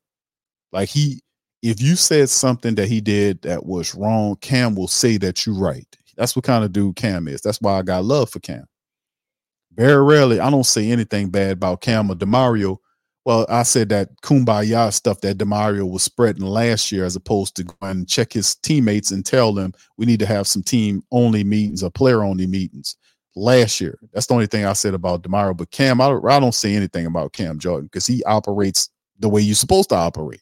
Looking for a fun way to win 25 times your money this football and basketball season? Test your skills on prize picks, the most exciting way to play daily fantasy sports. Just select two or more players, pick more or less on their projection for a wide variety of stats, and place your entry. It's as easy as that. If you have the skills, you can turn $10 into $250 with just a few taps. Easy gameplay, quick withdrawals, and injury insurance on your picks are what make Prize Picks the number one daily fantasy sports app. Ready to test your skills? Join the Prize Picks community of more than 7 million players who have already signed up. Right now, Prize Picks will match your first deposit up to $100. Just visit prizepicks.com slash play100 and use code play100. That's code play100 at prizepicks.com slash play100 for a first deposit match up to $100. Prize Picks, daily fantasy sports made easy.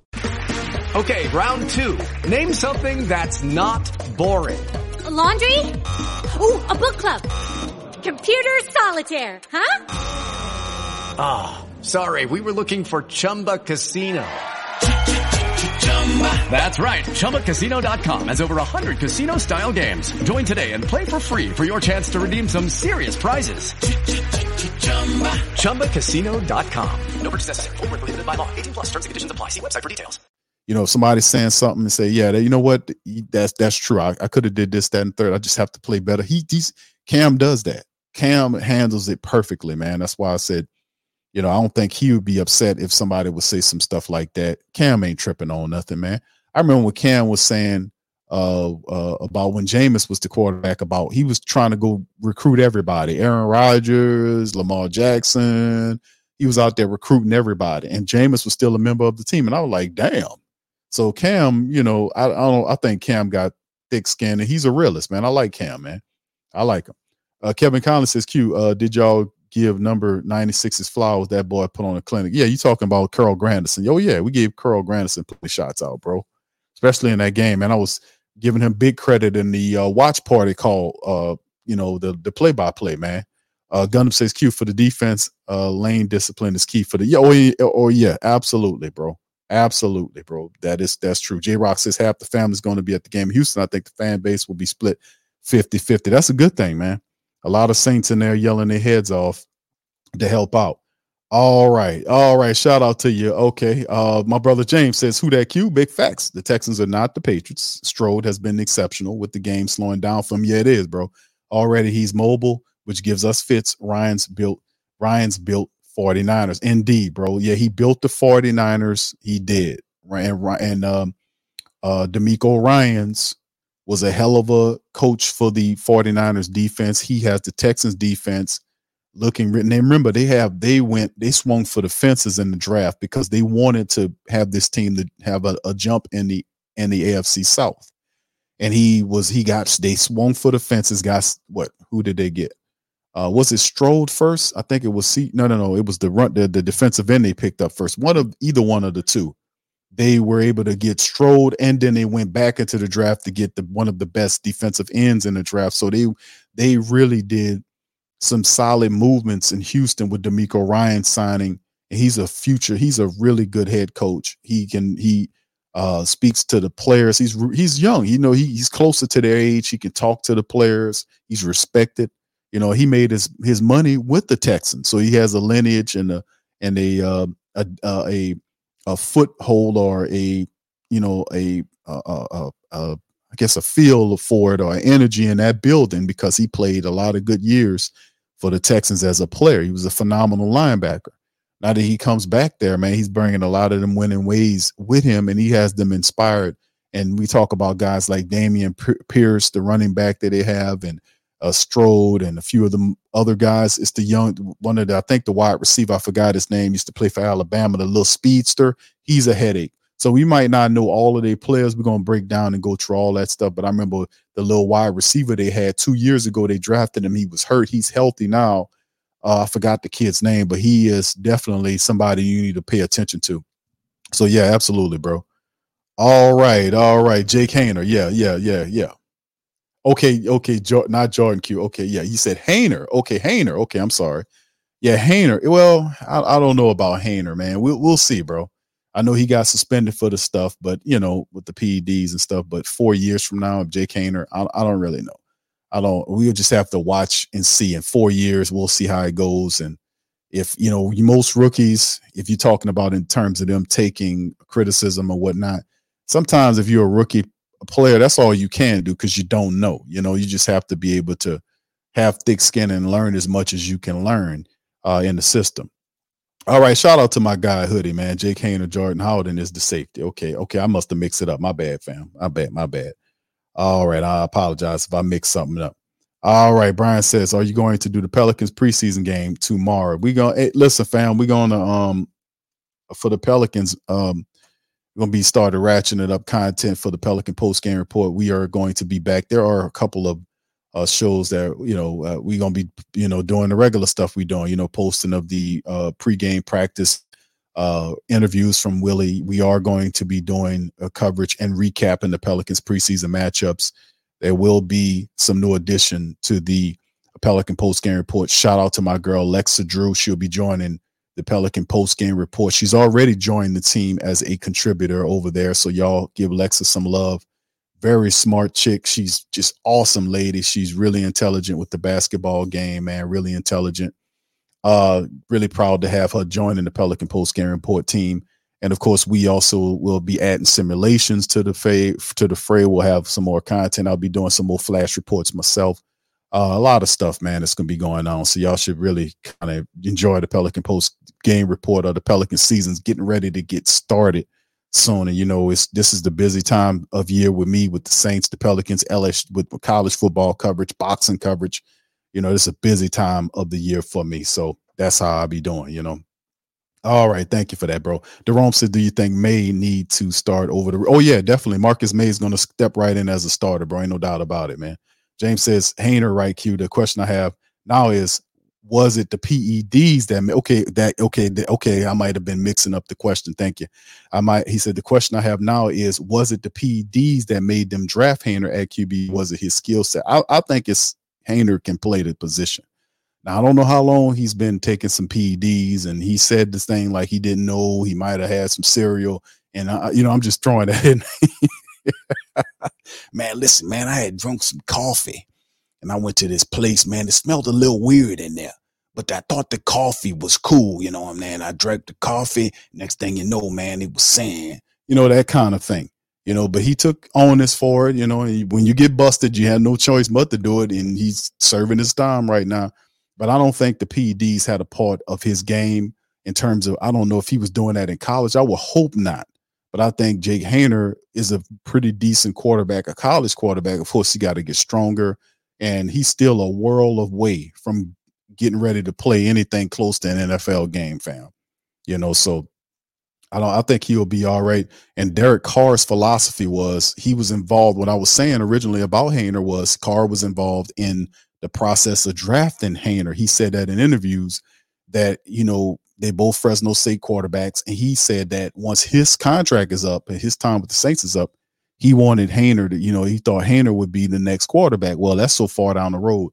Who knows if that might be the case at all? The Saints might have found a, or draft a quarterback, the or had a free agent that decided to come here. Four years from now, I, I just don't, I don't know. I don't know how that will play, but that's so far off, man. Four years from now, hell, we might not even have the same coach. Another coach might come in here and decide, hey, man, uh, I don't like this guy. Let me bring in some competition for him. But you would think that that would be how they would groom a quarterback to, to play behind one guy from the from another.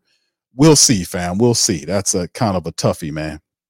I don't know, man. I really don't know how that's going to play. Uh, RG said, thank you for that, though, uh, bro.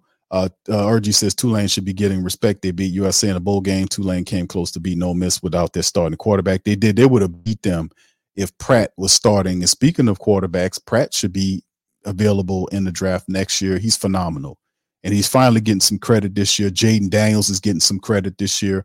He's playing phenomenal. His numbers are up there with Caleb Williams and some of these other quarterbacks in the in the country. So they're gonna try to make that man play wide receiver watch because he kind of lighten the ass. They're gonna try to make him play wide receiver watch. They're gonna do that because they did the same. That was same what happened with Lamar Jackson when he came out of what would Lamar came from Louisville? Was it Louisville? I want to say y'all correct me. Didn't Lamar Jackson come from Louisville? I want to say he came from Louisville. I don't know. It's been a long time, but when he first came out, Lamar was kind of light and he was saying they was trying to get him to play wide receiver. And Lamar told them people don't ask me to come work out for y'all if y'all talking about playing wide receiver. I respected that because if they try to get you to play wide receiver, next thing you know, they turning you into a wide receiver. You won't play quarterback, stick to your guns. But Jayden Daniels, man, uh, he got to pick up a little, little bit of more weight on him. But I like Jayden Daniels a lot, man. He kind of, he kind of smile a lot, you know, but he's a good kid. Christopher says, Big Q, Jake took the PEDs because he was working on blue. oh, okay. All right. All right. Thank you for telling me that. All right. I didn't know. Okay. James said, I think they should have gotten Stetson Bennett over Haener. He was right there with far more upside, two time champion. Yeah, he's tough as nails and we could only dream that he would draft the hot young gunner at the QB. LOL. Yeah, you know, Haener, man. I like I said, I studied the film on Haener. I like what Haener looks like on college film. I do. He has a lot of potential, but in the pro game, you know, you got to get you got to get used to. You got to get in there and get those reps. The game got to slow down to you. You got to cycle through his progressions. You got to be patient. He, he, and he got to deliver the ball right. And the knock on Haener was arm strength but we heard that before because we had that with Drew Brees for many years. But he has pretty decent accuracy. He's a, he's his high. He's got a very high IQ in terms of playing, you know, football IQ. Um, maybe didn't help him because he got caught, but in the end, you know, he got that PED uh, stigma over his head. Now he have to beat that thing. The NFL will be looking at him.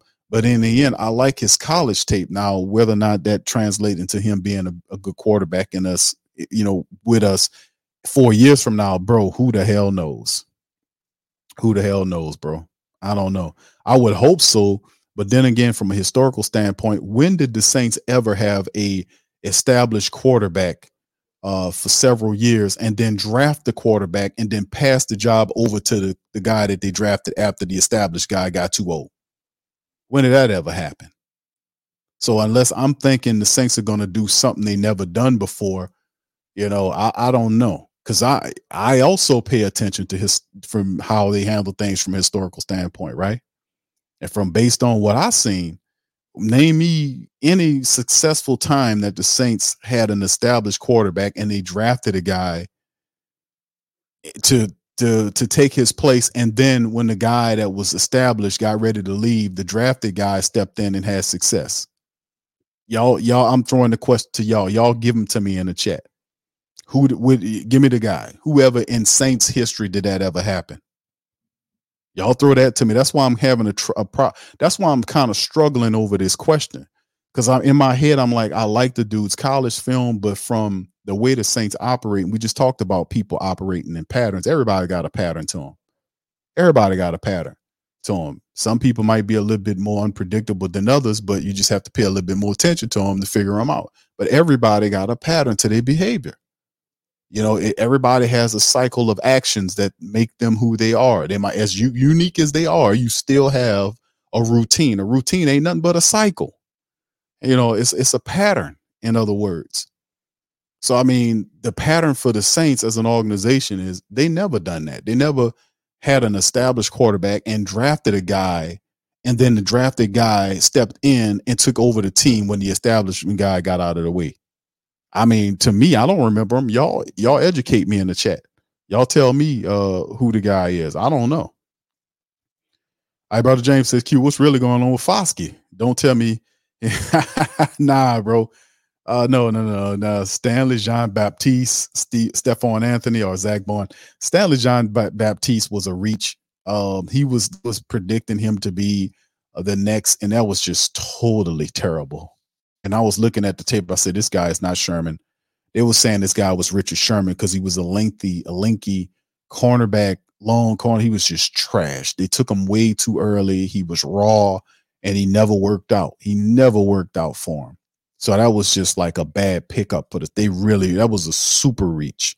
Stephone Anthony actually was a solid linebacker in his first year with the Saints. Matter of fact, if you go back and check, Stephone Anthony had, I think he either tied or broke the rookie tackle record, Rickey Jackson's rookie tackle record. Stephone Anthony either tied it or broke it. I remember talking about this years ago.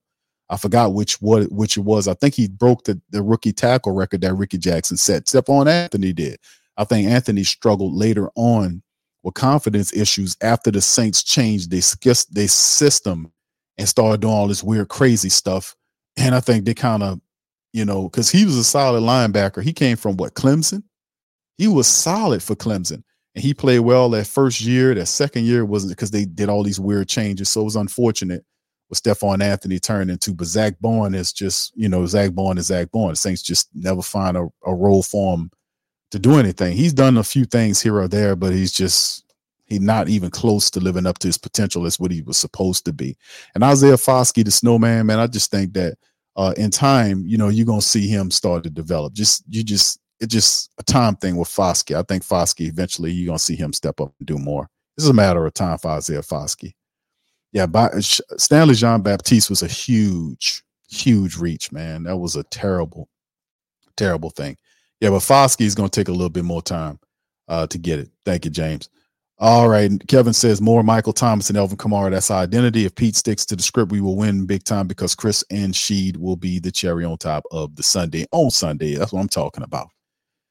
Yeah. Um, yeah, Michael Thomas, man, that's another person I like to make mention of. Michael Thomas has like what 26 catches right now, which is 18th in the NFL. I was looking at the statistics I like I think he has like 26 grabs right now. That's good for like 18th in the NFL. And I think uh Chris Olave is like maybe two or three people behind him.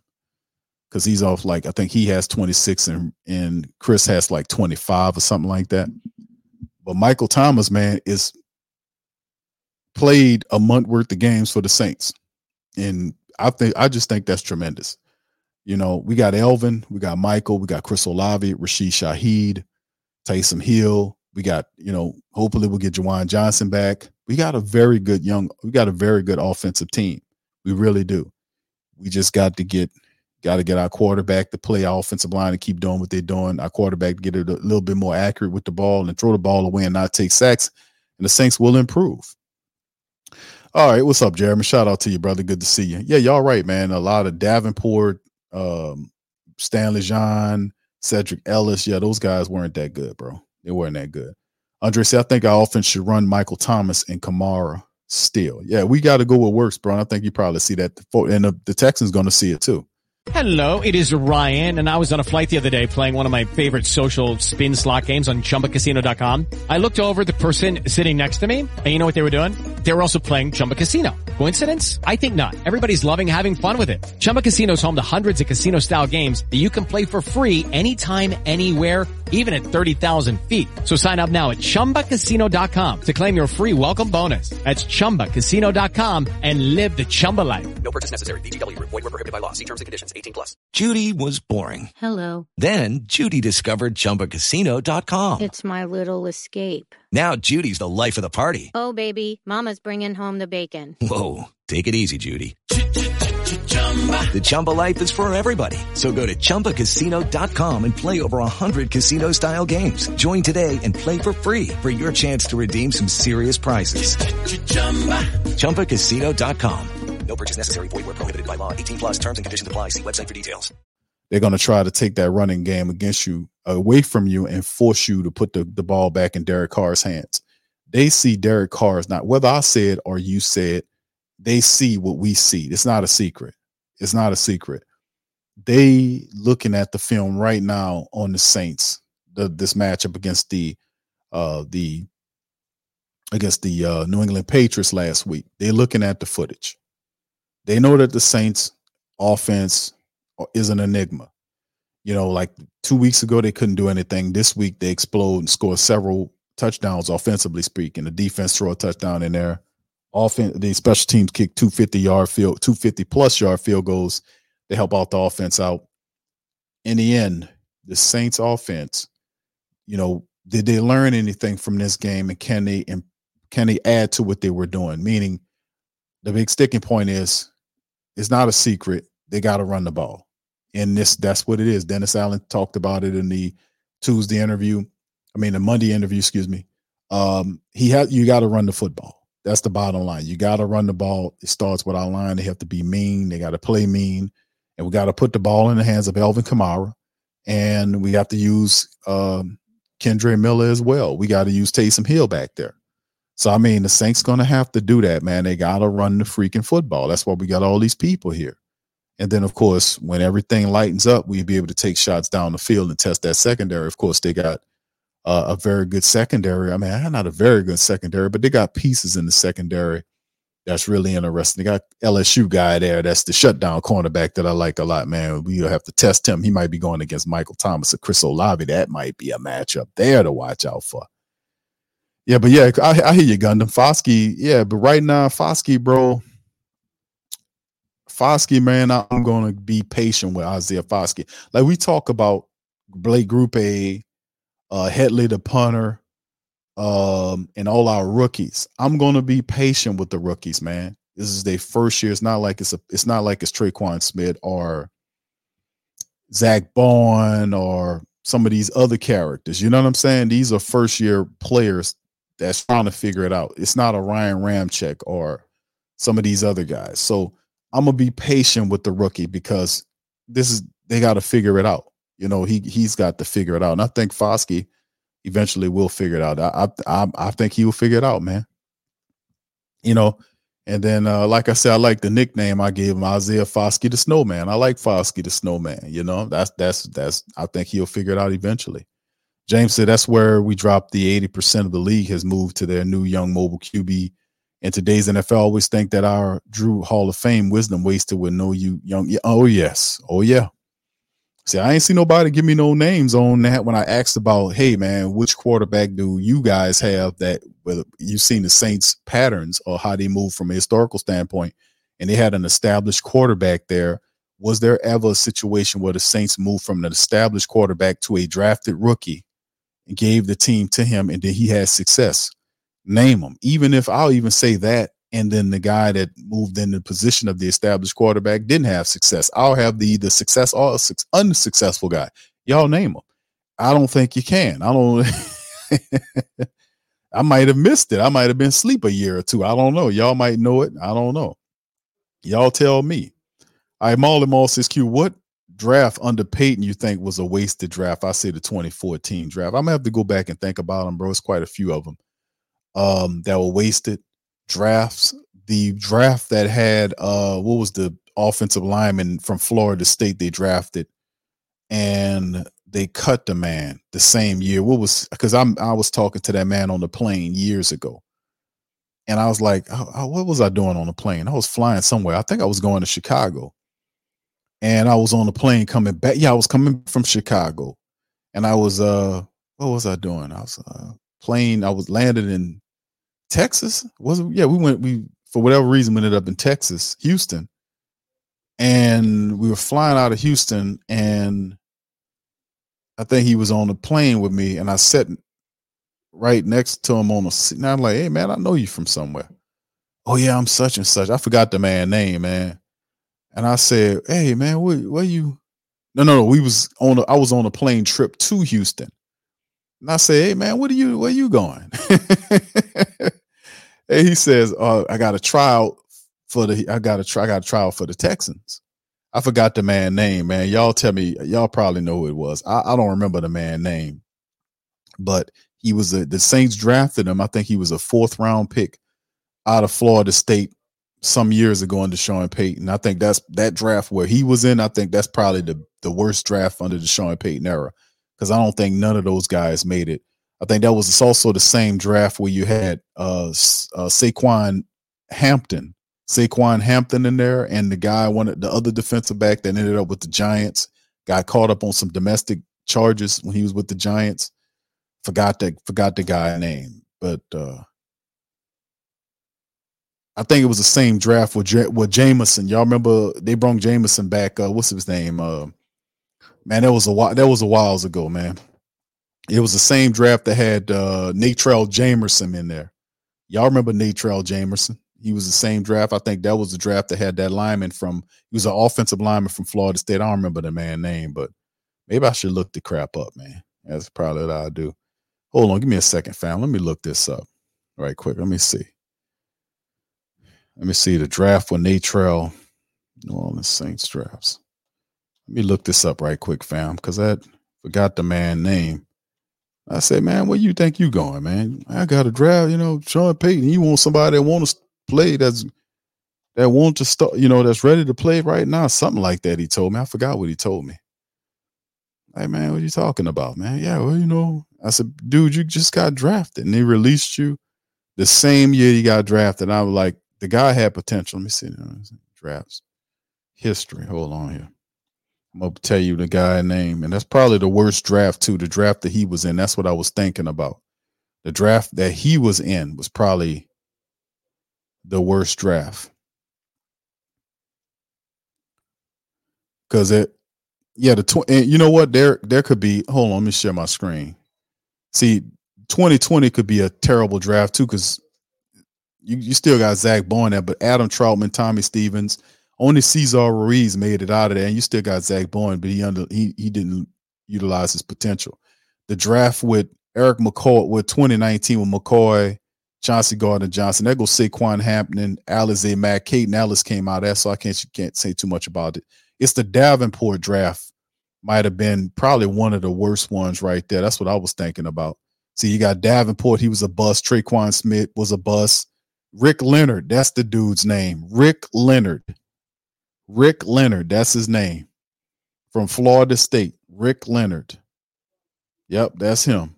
There you go. That's him. Six seven three eleven. Rick Leonard. He was drafted by Sean Payton drafted this dude, and then he ended up, I think he ended up spending time with the Texans, and he he signed with the Texans in 2019 and played with the Falcons for two years and he wasn't really enough. But yeah, Rick Leonard, Natrell Jamerson, Kamrin Moore, that's the dude that went to the Giants and caught some domestic charges or whatever. I remember read Boston Scott. We lost him in um and then you got Will Clapp. So it, you said 2014's draft, which was Brandin Cooks, Stanley John Baptiste, Khairi Fortt, Vinnie Sunseri, Romal Powell, and Tavon Rooks.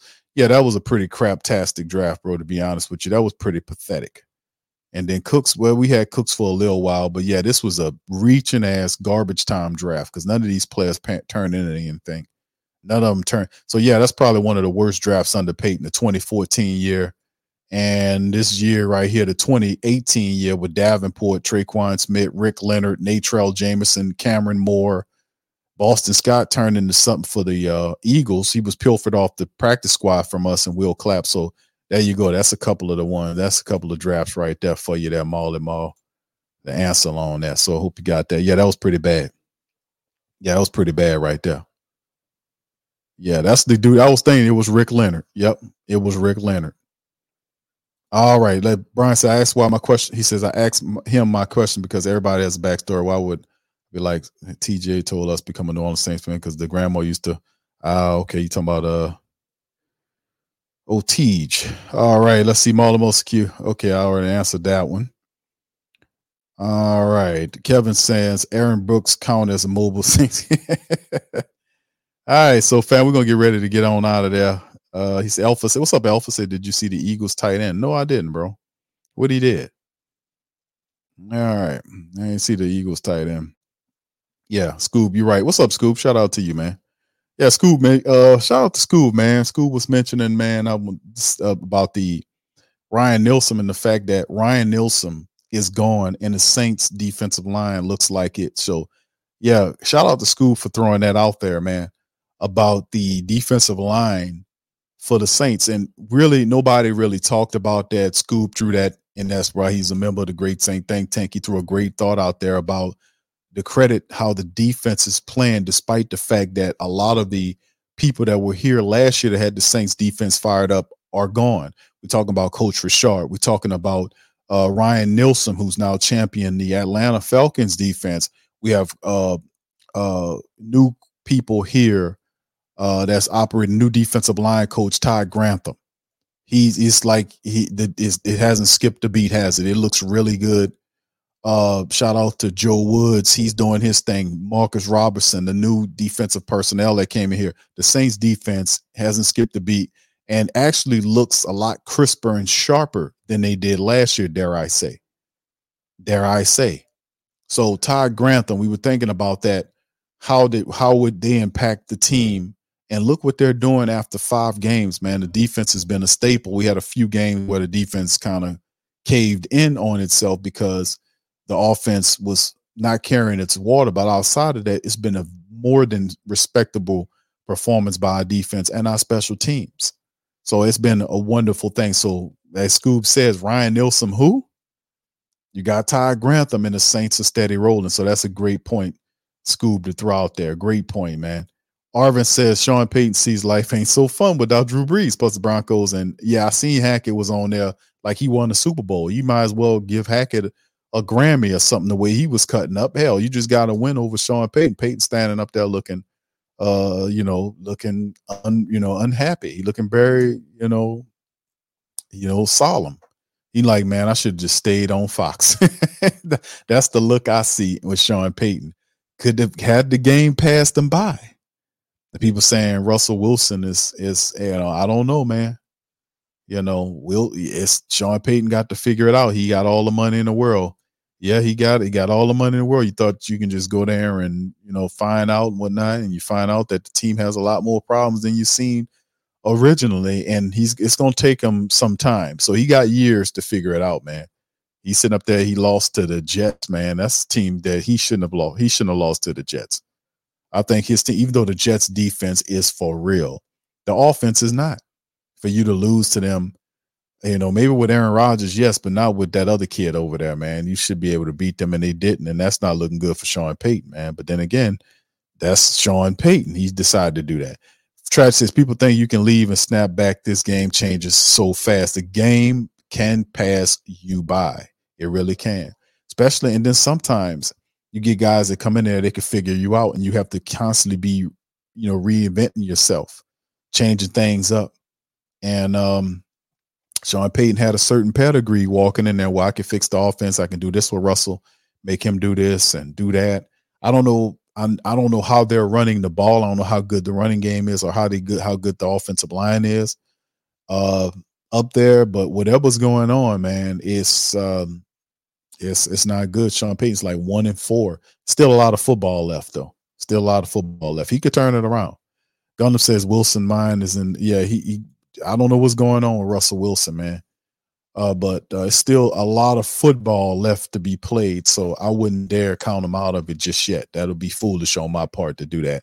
Kevin says, "What QB on the remaining schedule scares you, Q? Because I feel like they're all winnable quarterbacks on the well. Well, I, I mean, right now, I mean, you know, you know, you got the unknown unknown quarterbacks. The, the, we got a lot of rookies we got to play. You know, you got the Texans rookie, you got the Colts rookie, you got the young Bears quarterback. Depending on what he looks like when we get to him, you got the quarterback out there in Jacksonville. Um, we see are they for real? How they looking?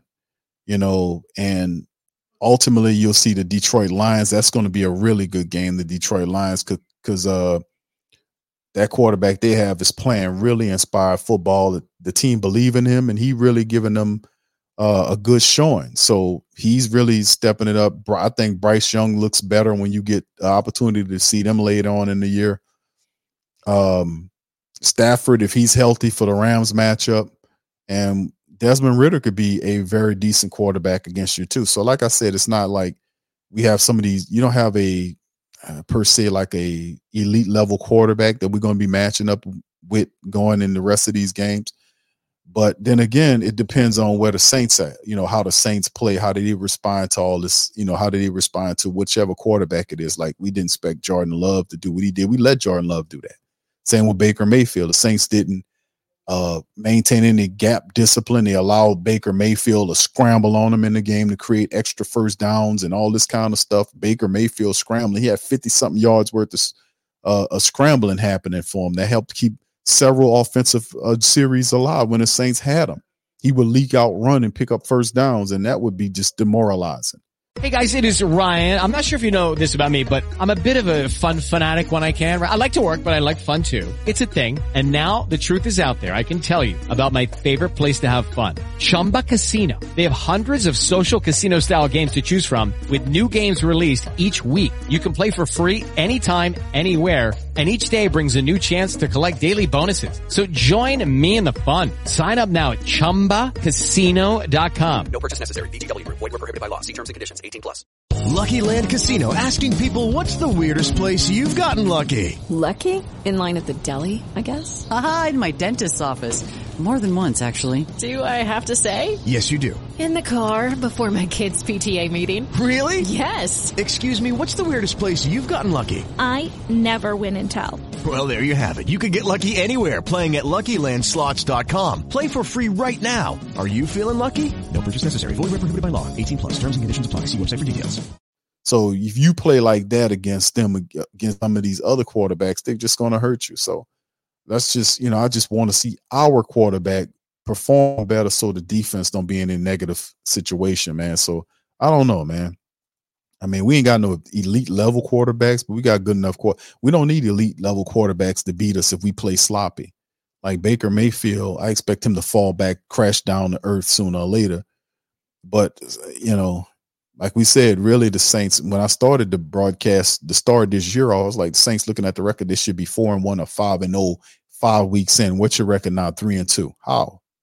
How you three and two? If I was to tell you three and two when the season started before the games were played, you'd be like, nah, Q, we we at least four, we at least it's five and oh, or at least four and one. We shouldn't be no three and two, or you know, whatever. Something wrong if we that. Well, then again, it is. It was something wrong. You know, nobody said, you know, we're gonna be three and two at maybe Uncle Paulie did, you know, at five weeks in. But y'all knowing like I know that the Saints tend to play down to their competition at times, man. It's very uh ridiculous. It happens though. Yeah, Detroit looking really good, man. Tracy, I'm not jumping the gun on the shutout because DA defense can shut down QBs with no mobility. Mobile quarterbacks seem to give DA defenses problem. We've seen it. And not even Baker Mayfield is not a known as to be a mobile quarterback. He can move if he needs to, but Baker Mayfield was doing all that stuff because he was in rhythm. I mean, he was in rhythm. We seen him make rhythm throws. Like if the Saints get him and they they had him where they knocked him down several times, but he would. You can't. You're not gonna do anything with a guy like if you let that quarterback stand back there and get in a rhythm with his squad receivers, you can bump him and knock him down. That ain't gonna stop nothing. You know, he's you let that man get in rhythm with his wide receivers. Same thing happened with with Jordan Love. Same thing happened with Baker Mayfield. You stand up there and let them guys stand back there and get in rhythm with their wide receivers. This is the NFL.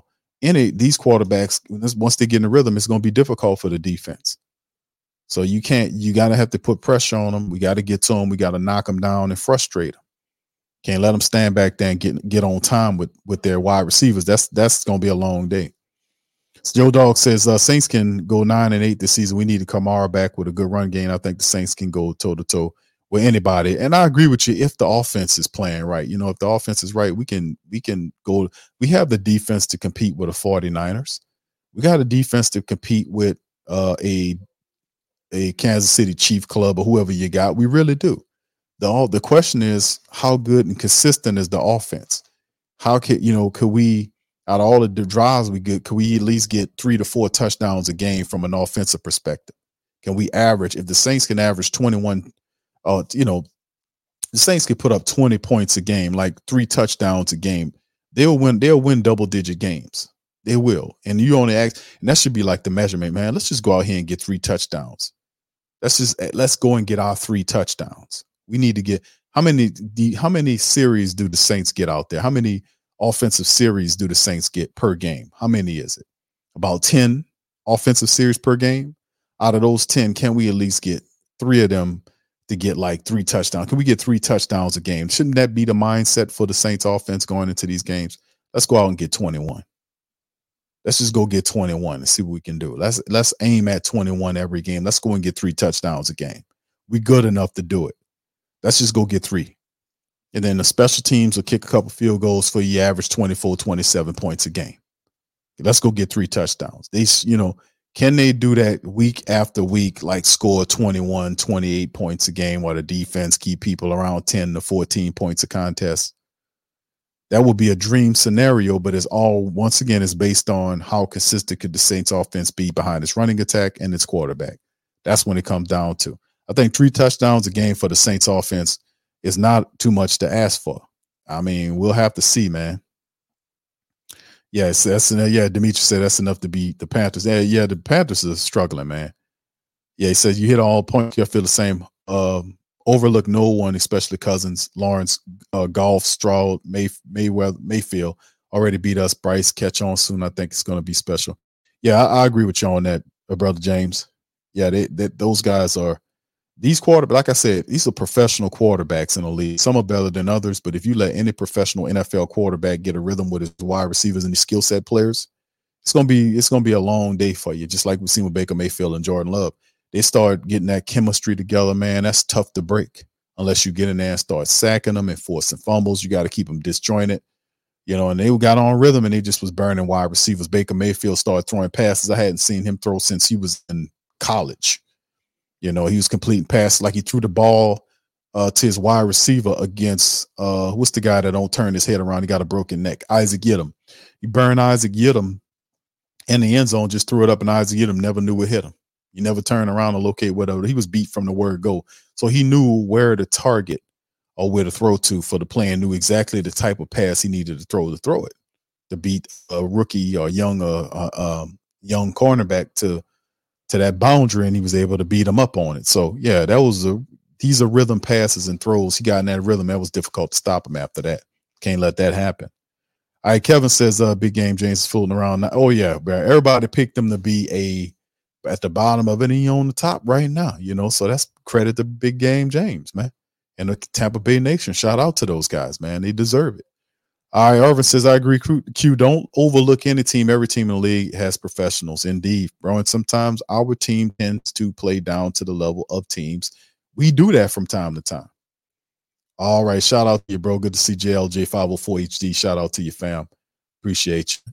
Uh, Scoop says, uh, Hey, Q, it's a tad premature, but I, I, but can we start thinking Howie Rodman, Roseman for supposedly fleecing us for Chauncey Gardner Johnson? And yielding us Jordan Howden because the young fella is balding. Indeed, indeed, bro. And um, yeah, Chauncey Gardner Johnson, man, an interesting story with Chauncey Gardner Johnson, man. But uh, yeah, Jordan Howden, man, is is going to be good for us in the future, man. He's played really well for us in these couple of games as a rookie. Really impressed with that kid. I remember studying his tape.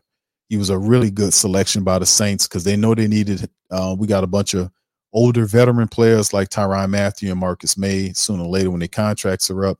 You want to have the young guard there. And Jordan Howden is definitely the future of the safety position, man. I like him a lot. You know, so the Saints eventually will probably add some more help with him in this next draft coming up. And yeah, that'll be important because you might see Laddie Daddy, Paulson Adebo there, Alontae Taylor, and then of course Jordan Howden, and somebody else could be back there. Who knows? You know, you know, it's all a matter of time. Right. So anyway, with that being said, fam, I'm gonna get out on that. Listen, man, I appreciate all y'all for chiming in on this episode of the show. It's all always feel good to talk to the family members. Listen, I'm gonna return tomorrow, man. I'm gonna be back tomorrow uh, on Patreon, man. So you know, tomorrow's our Patreon stream, uh, where we be uh covering all the latest news and notes and items. We'll do the film breakdown as well on Patreon.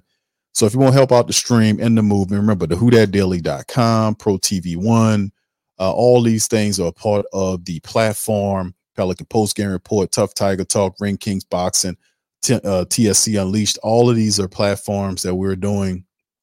And it's a movement, man, especially the whothatdaily.com with our contributorship.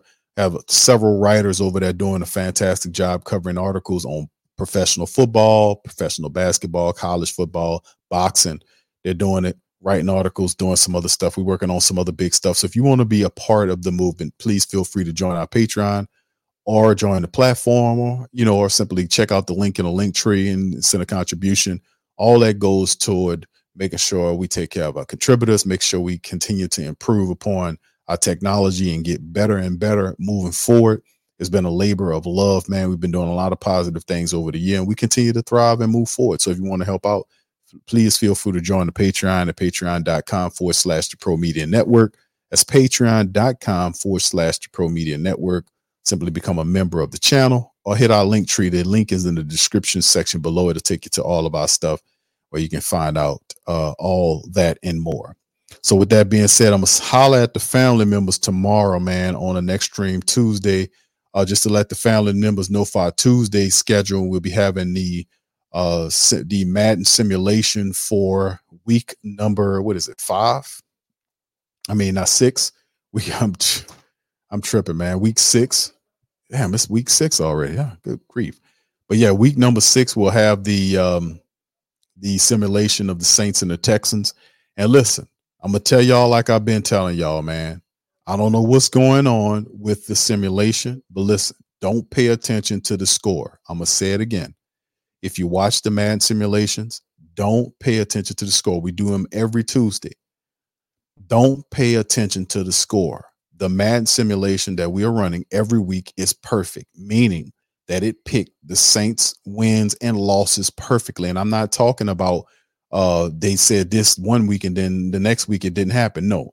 The weeks one and two, it picked the Saints to win. Weeks three and four, it picks the Saints to lose. Week five, it picks this, it picked the Saints to beat the Patriots. Just telling you, it is perfect. It has picked the Saints to win and lose perfectly. Five, it is a perfect five and old oh through the season. I don't know what to say about. I don't know what that means, but all I'm telling you is the Madden simulations are correctly picking the right team to win every week. And it's been five weeks straight, and it's five and 0 and picking the Saints uh, to either win or lose. Don't worry about what the score is. It's it. I'm just telling you, it's been perfect up to this point. It is crazy. I don't know what to make of that. Y'all, y'all make whatever y'all gonna make out of it. I'm just letting y'all know that the simulations are it's five and oh and I'm just I'm gonna be interested to see what it picks tomorrow, whether we beat the Texans or not. And then when the Texan game come around, let me see if the computer simulation is right. So that'll be crazy if we go six and zero. Oh. But right now we five. It's, it's five and zero oh and picking them, picking the the wins and losses for the Saints. I'm just saying, just saying, crazy. But anyway, with that being said, we'll be running that tomorrow on the uh, on this platform on our Tuesday stream. We'll have Patreon uh, uh, going on with the show on Patreon, uh, our Patreon stream for our YouTube and Patreon members. We also will have the film breakdown that'll be available for Patreon tomorrow. And also for our Pelican post game report people, just to let you know, we are going to be doing simulations for the basketball too. We'll be starting that for for the Pelican side of things. We'll also have the recap of the game. That'll be for Wednesday when the, the Wednesday stream starts or whatnot. But the uh, simulation for the Pelicans Orlando matchup uh, probably would be starting uh, sometimes uh, tomorrow or early Wednesday. We'll let y'all know. Y'all just just hit the notification bell on it. Yeah, I know this is maddening. Yeah, I know. I, yes, indeed. I don't know what's going on with that, fam. I just thought y'all would find that amusing that it's doing that.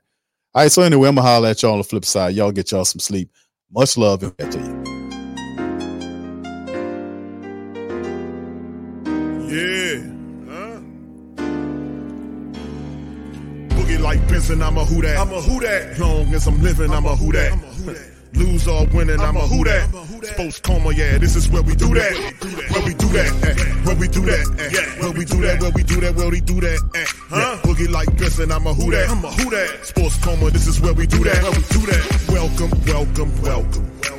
Somebody please better help. Running this thing like elf. I thank God every day I'm not a felt. Go to YouTube live with Big Q and the guys. If you ain't ride or die, the bandwagon get flipped. Been marching in, that was way for the ring. I was yelling out your shame for the championship. Bucking on town, duck down. Falcons pluck get shut down. Panthers ain't much touchdown. The vision really belong to us now. So much hate on the Saints, you could probably tell. Ever since Bounty Gate hit the NFL, when things seem fishy and you probably smell the crooked referees on Roger Goodell. Yeah, like this and I'm a who that. Every day I'm living, I'm a who that. Lose or winning, I'm a who that. I'm a who that. It's the sports coma, this is where we do that. Where we do that, eh. Where we do that, eh. Where we do that, where we do that, where we do that, eh. Boogie like this and I'm a who that. I'm a who that. It's the sports coma, this is where we do that. Do that. You're listening to the sports coma yeah. with Big Q and the guys. All right. Let's go. Who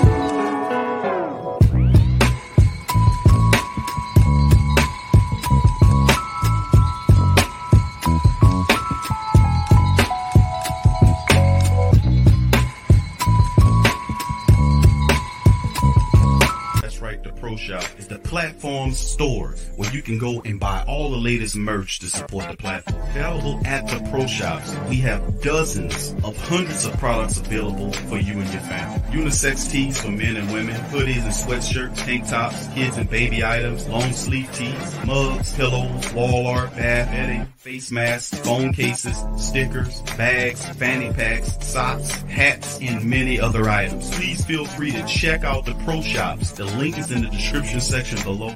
The WhoThatDaily.com. That's right, the WhoThatDaily.com. Your one-stop shop for everything New Orleans Saints, New Orleans Pelicans, LSU Tigers, even the top flight boxing. So if you're a Who That and you're looking for a place to stay up on your team, the WhoThatDaily.com is your site. The WhoThatDaily.com for the sport Who That in all of it. With Lucky Land slots, you can get lucky just about anywhere. Dearly beloved, we are gathered here today to. Has anyone seen the bride and groom? Sorry, sorry, we're here. We were getting lucky in the limo and we lost track of time. No, Lucky Land Casino, with cash prizes that add up quicker than a guest registry. In that case, I pronounce you lucky. Play for free at LuckyLandSlots.com. Daily bonuses are waiting. No purchase necessary. Void where prohibited by law. 18 plus. Terms and conditions apply. See website for details. You know when you're listening to a true crime story that has an unbelievable plot twist that makes you stop in your tracks? That's what our podcast, People Are the Worst, brings you with each episode. I'm Rachel. And I'm Rebecca. We're identical twins who love true crime cases that make you say, didn't see that coming, and we hate the people responsible for them. Listen to People Are the Worst now on Apple, Spotify, or wherever you get your podcasts.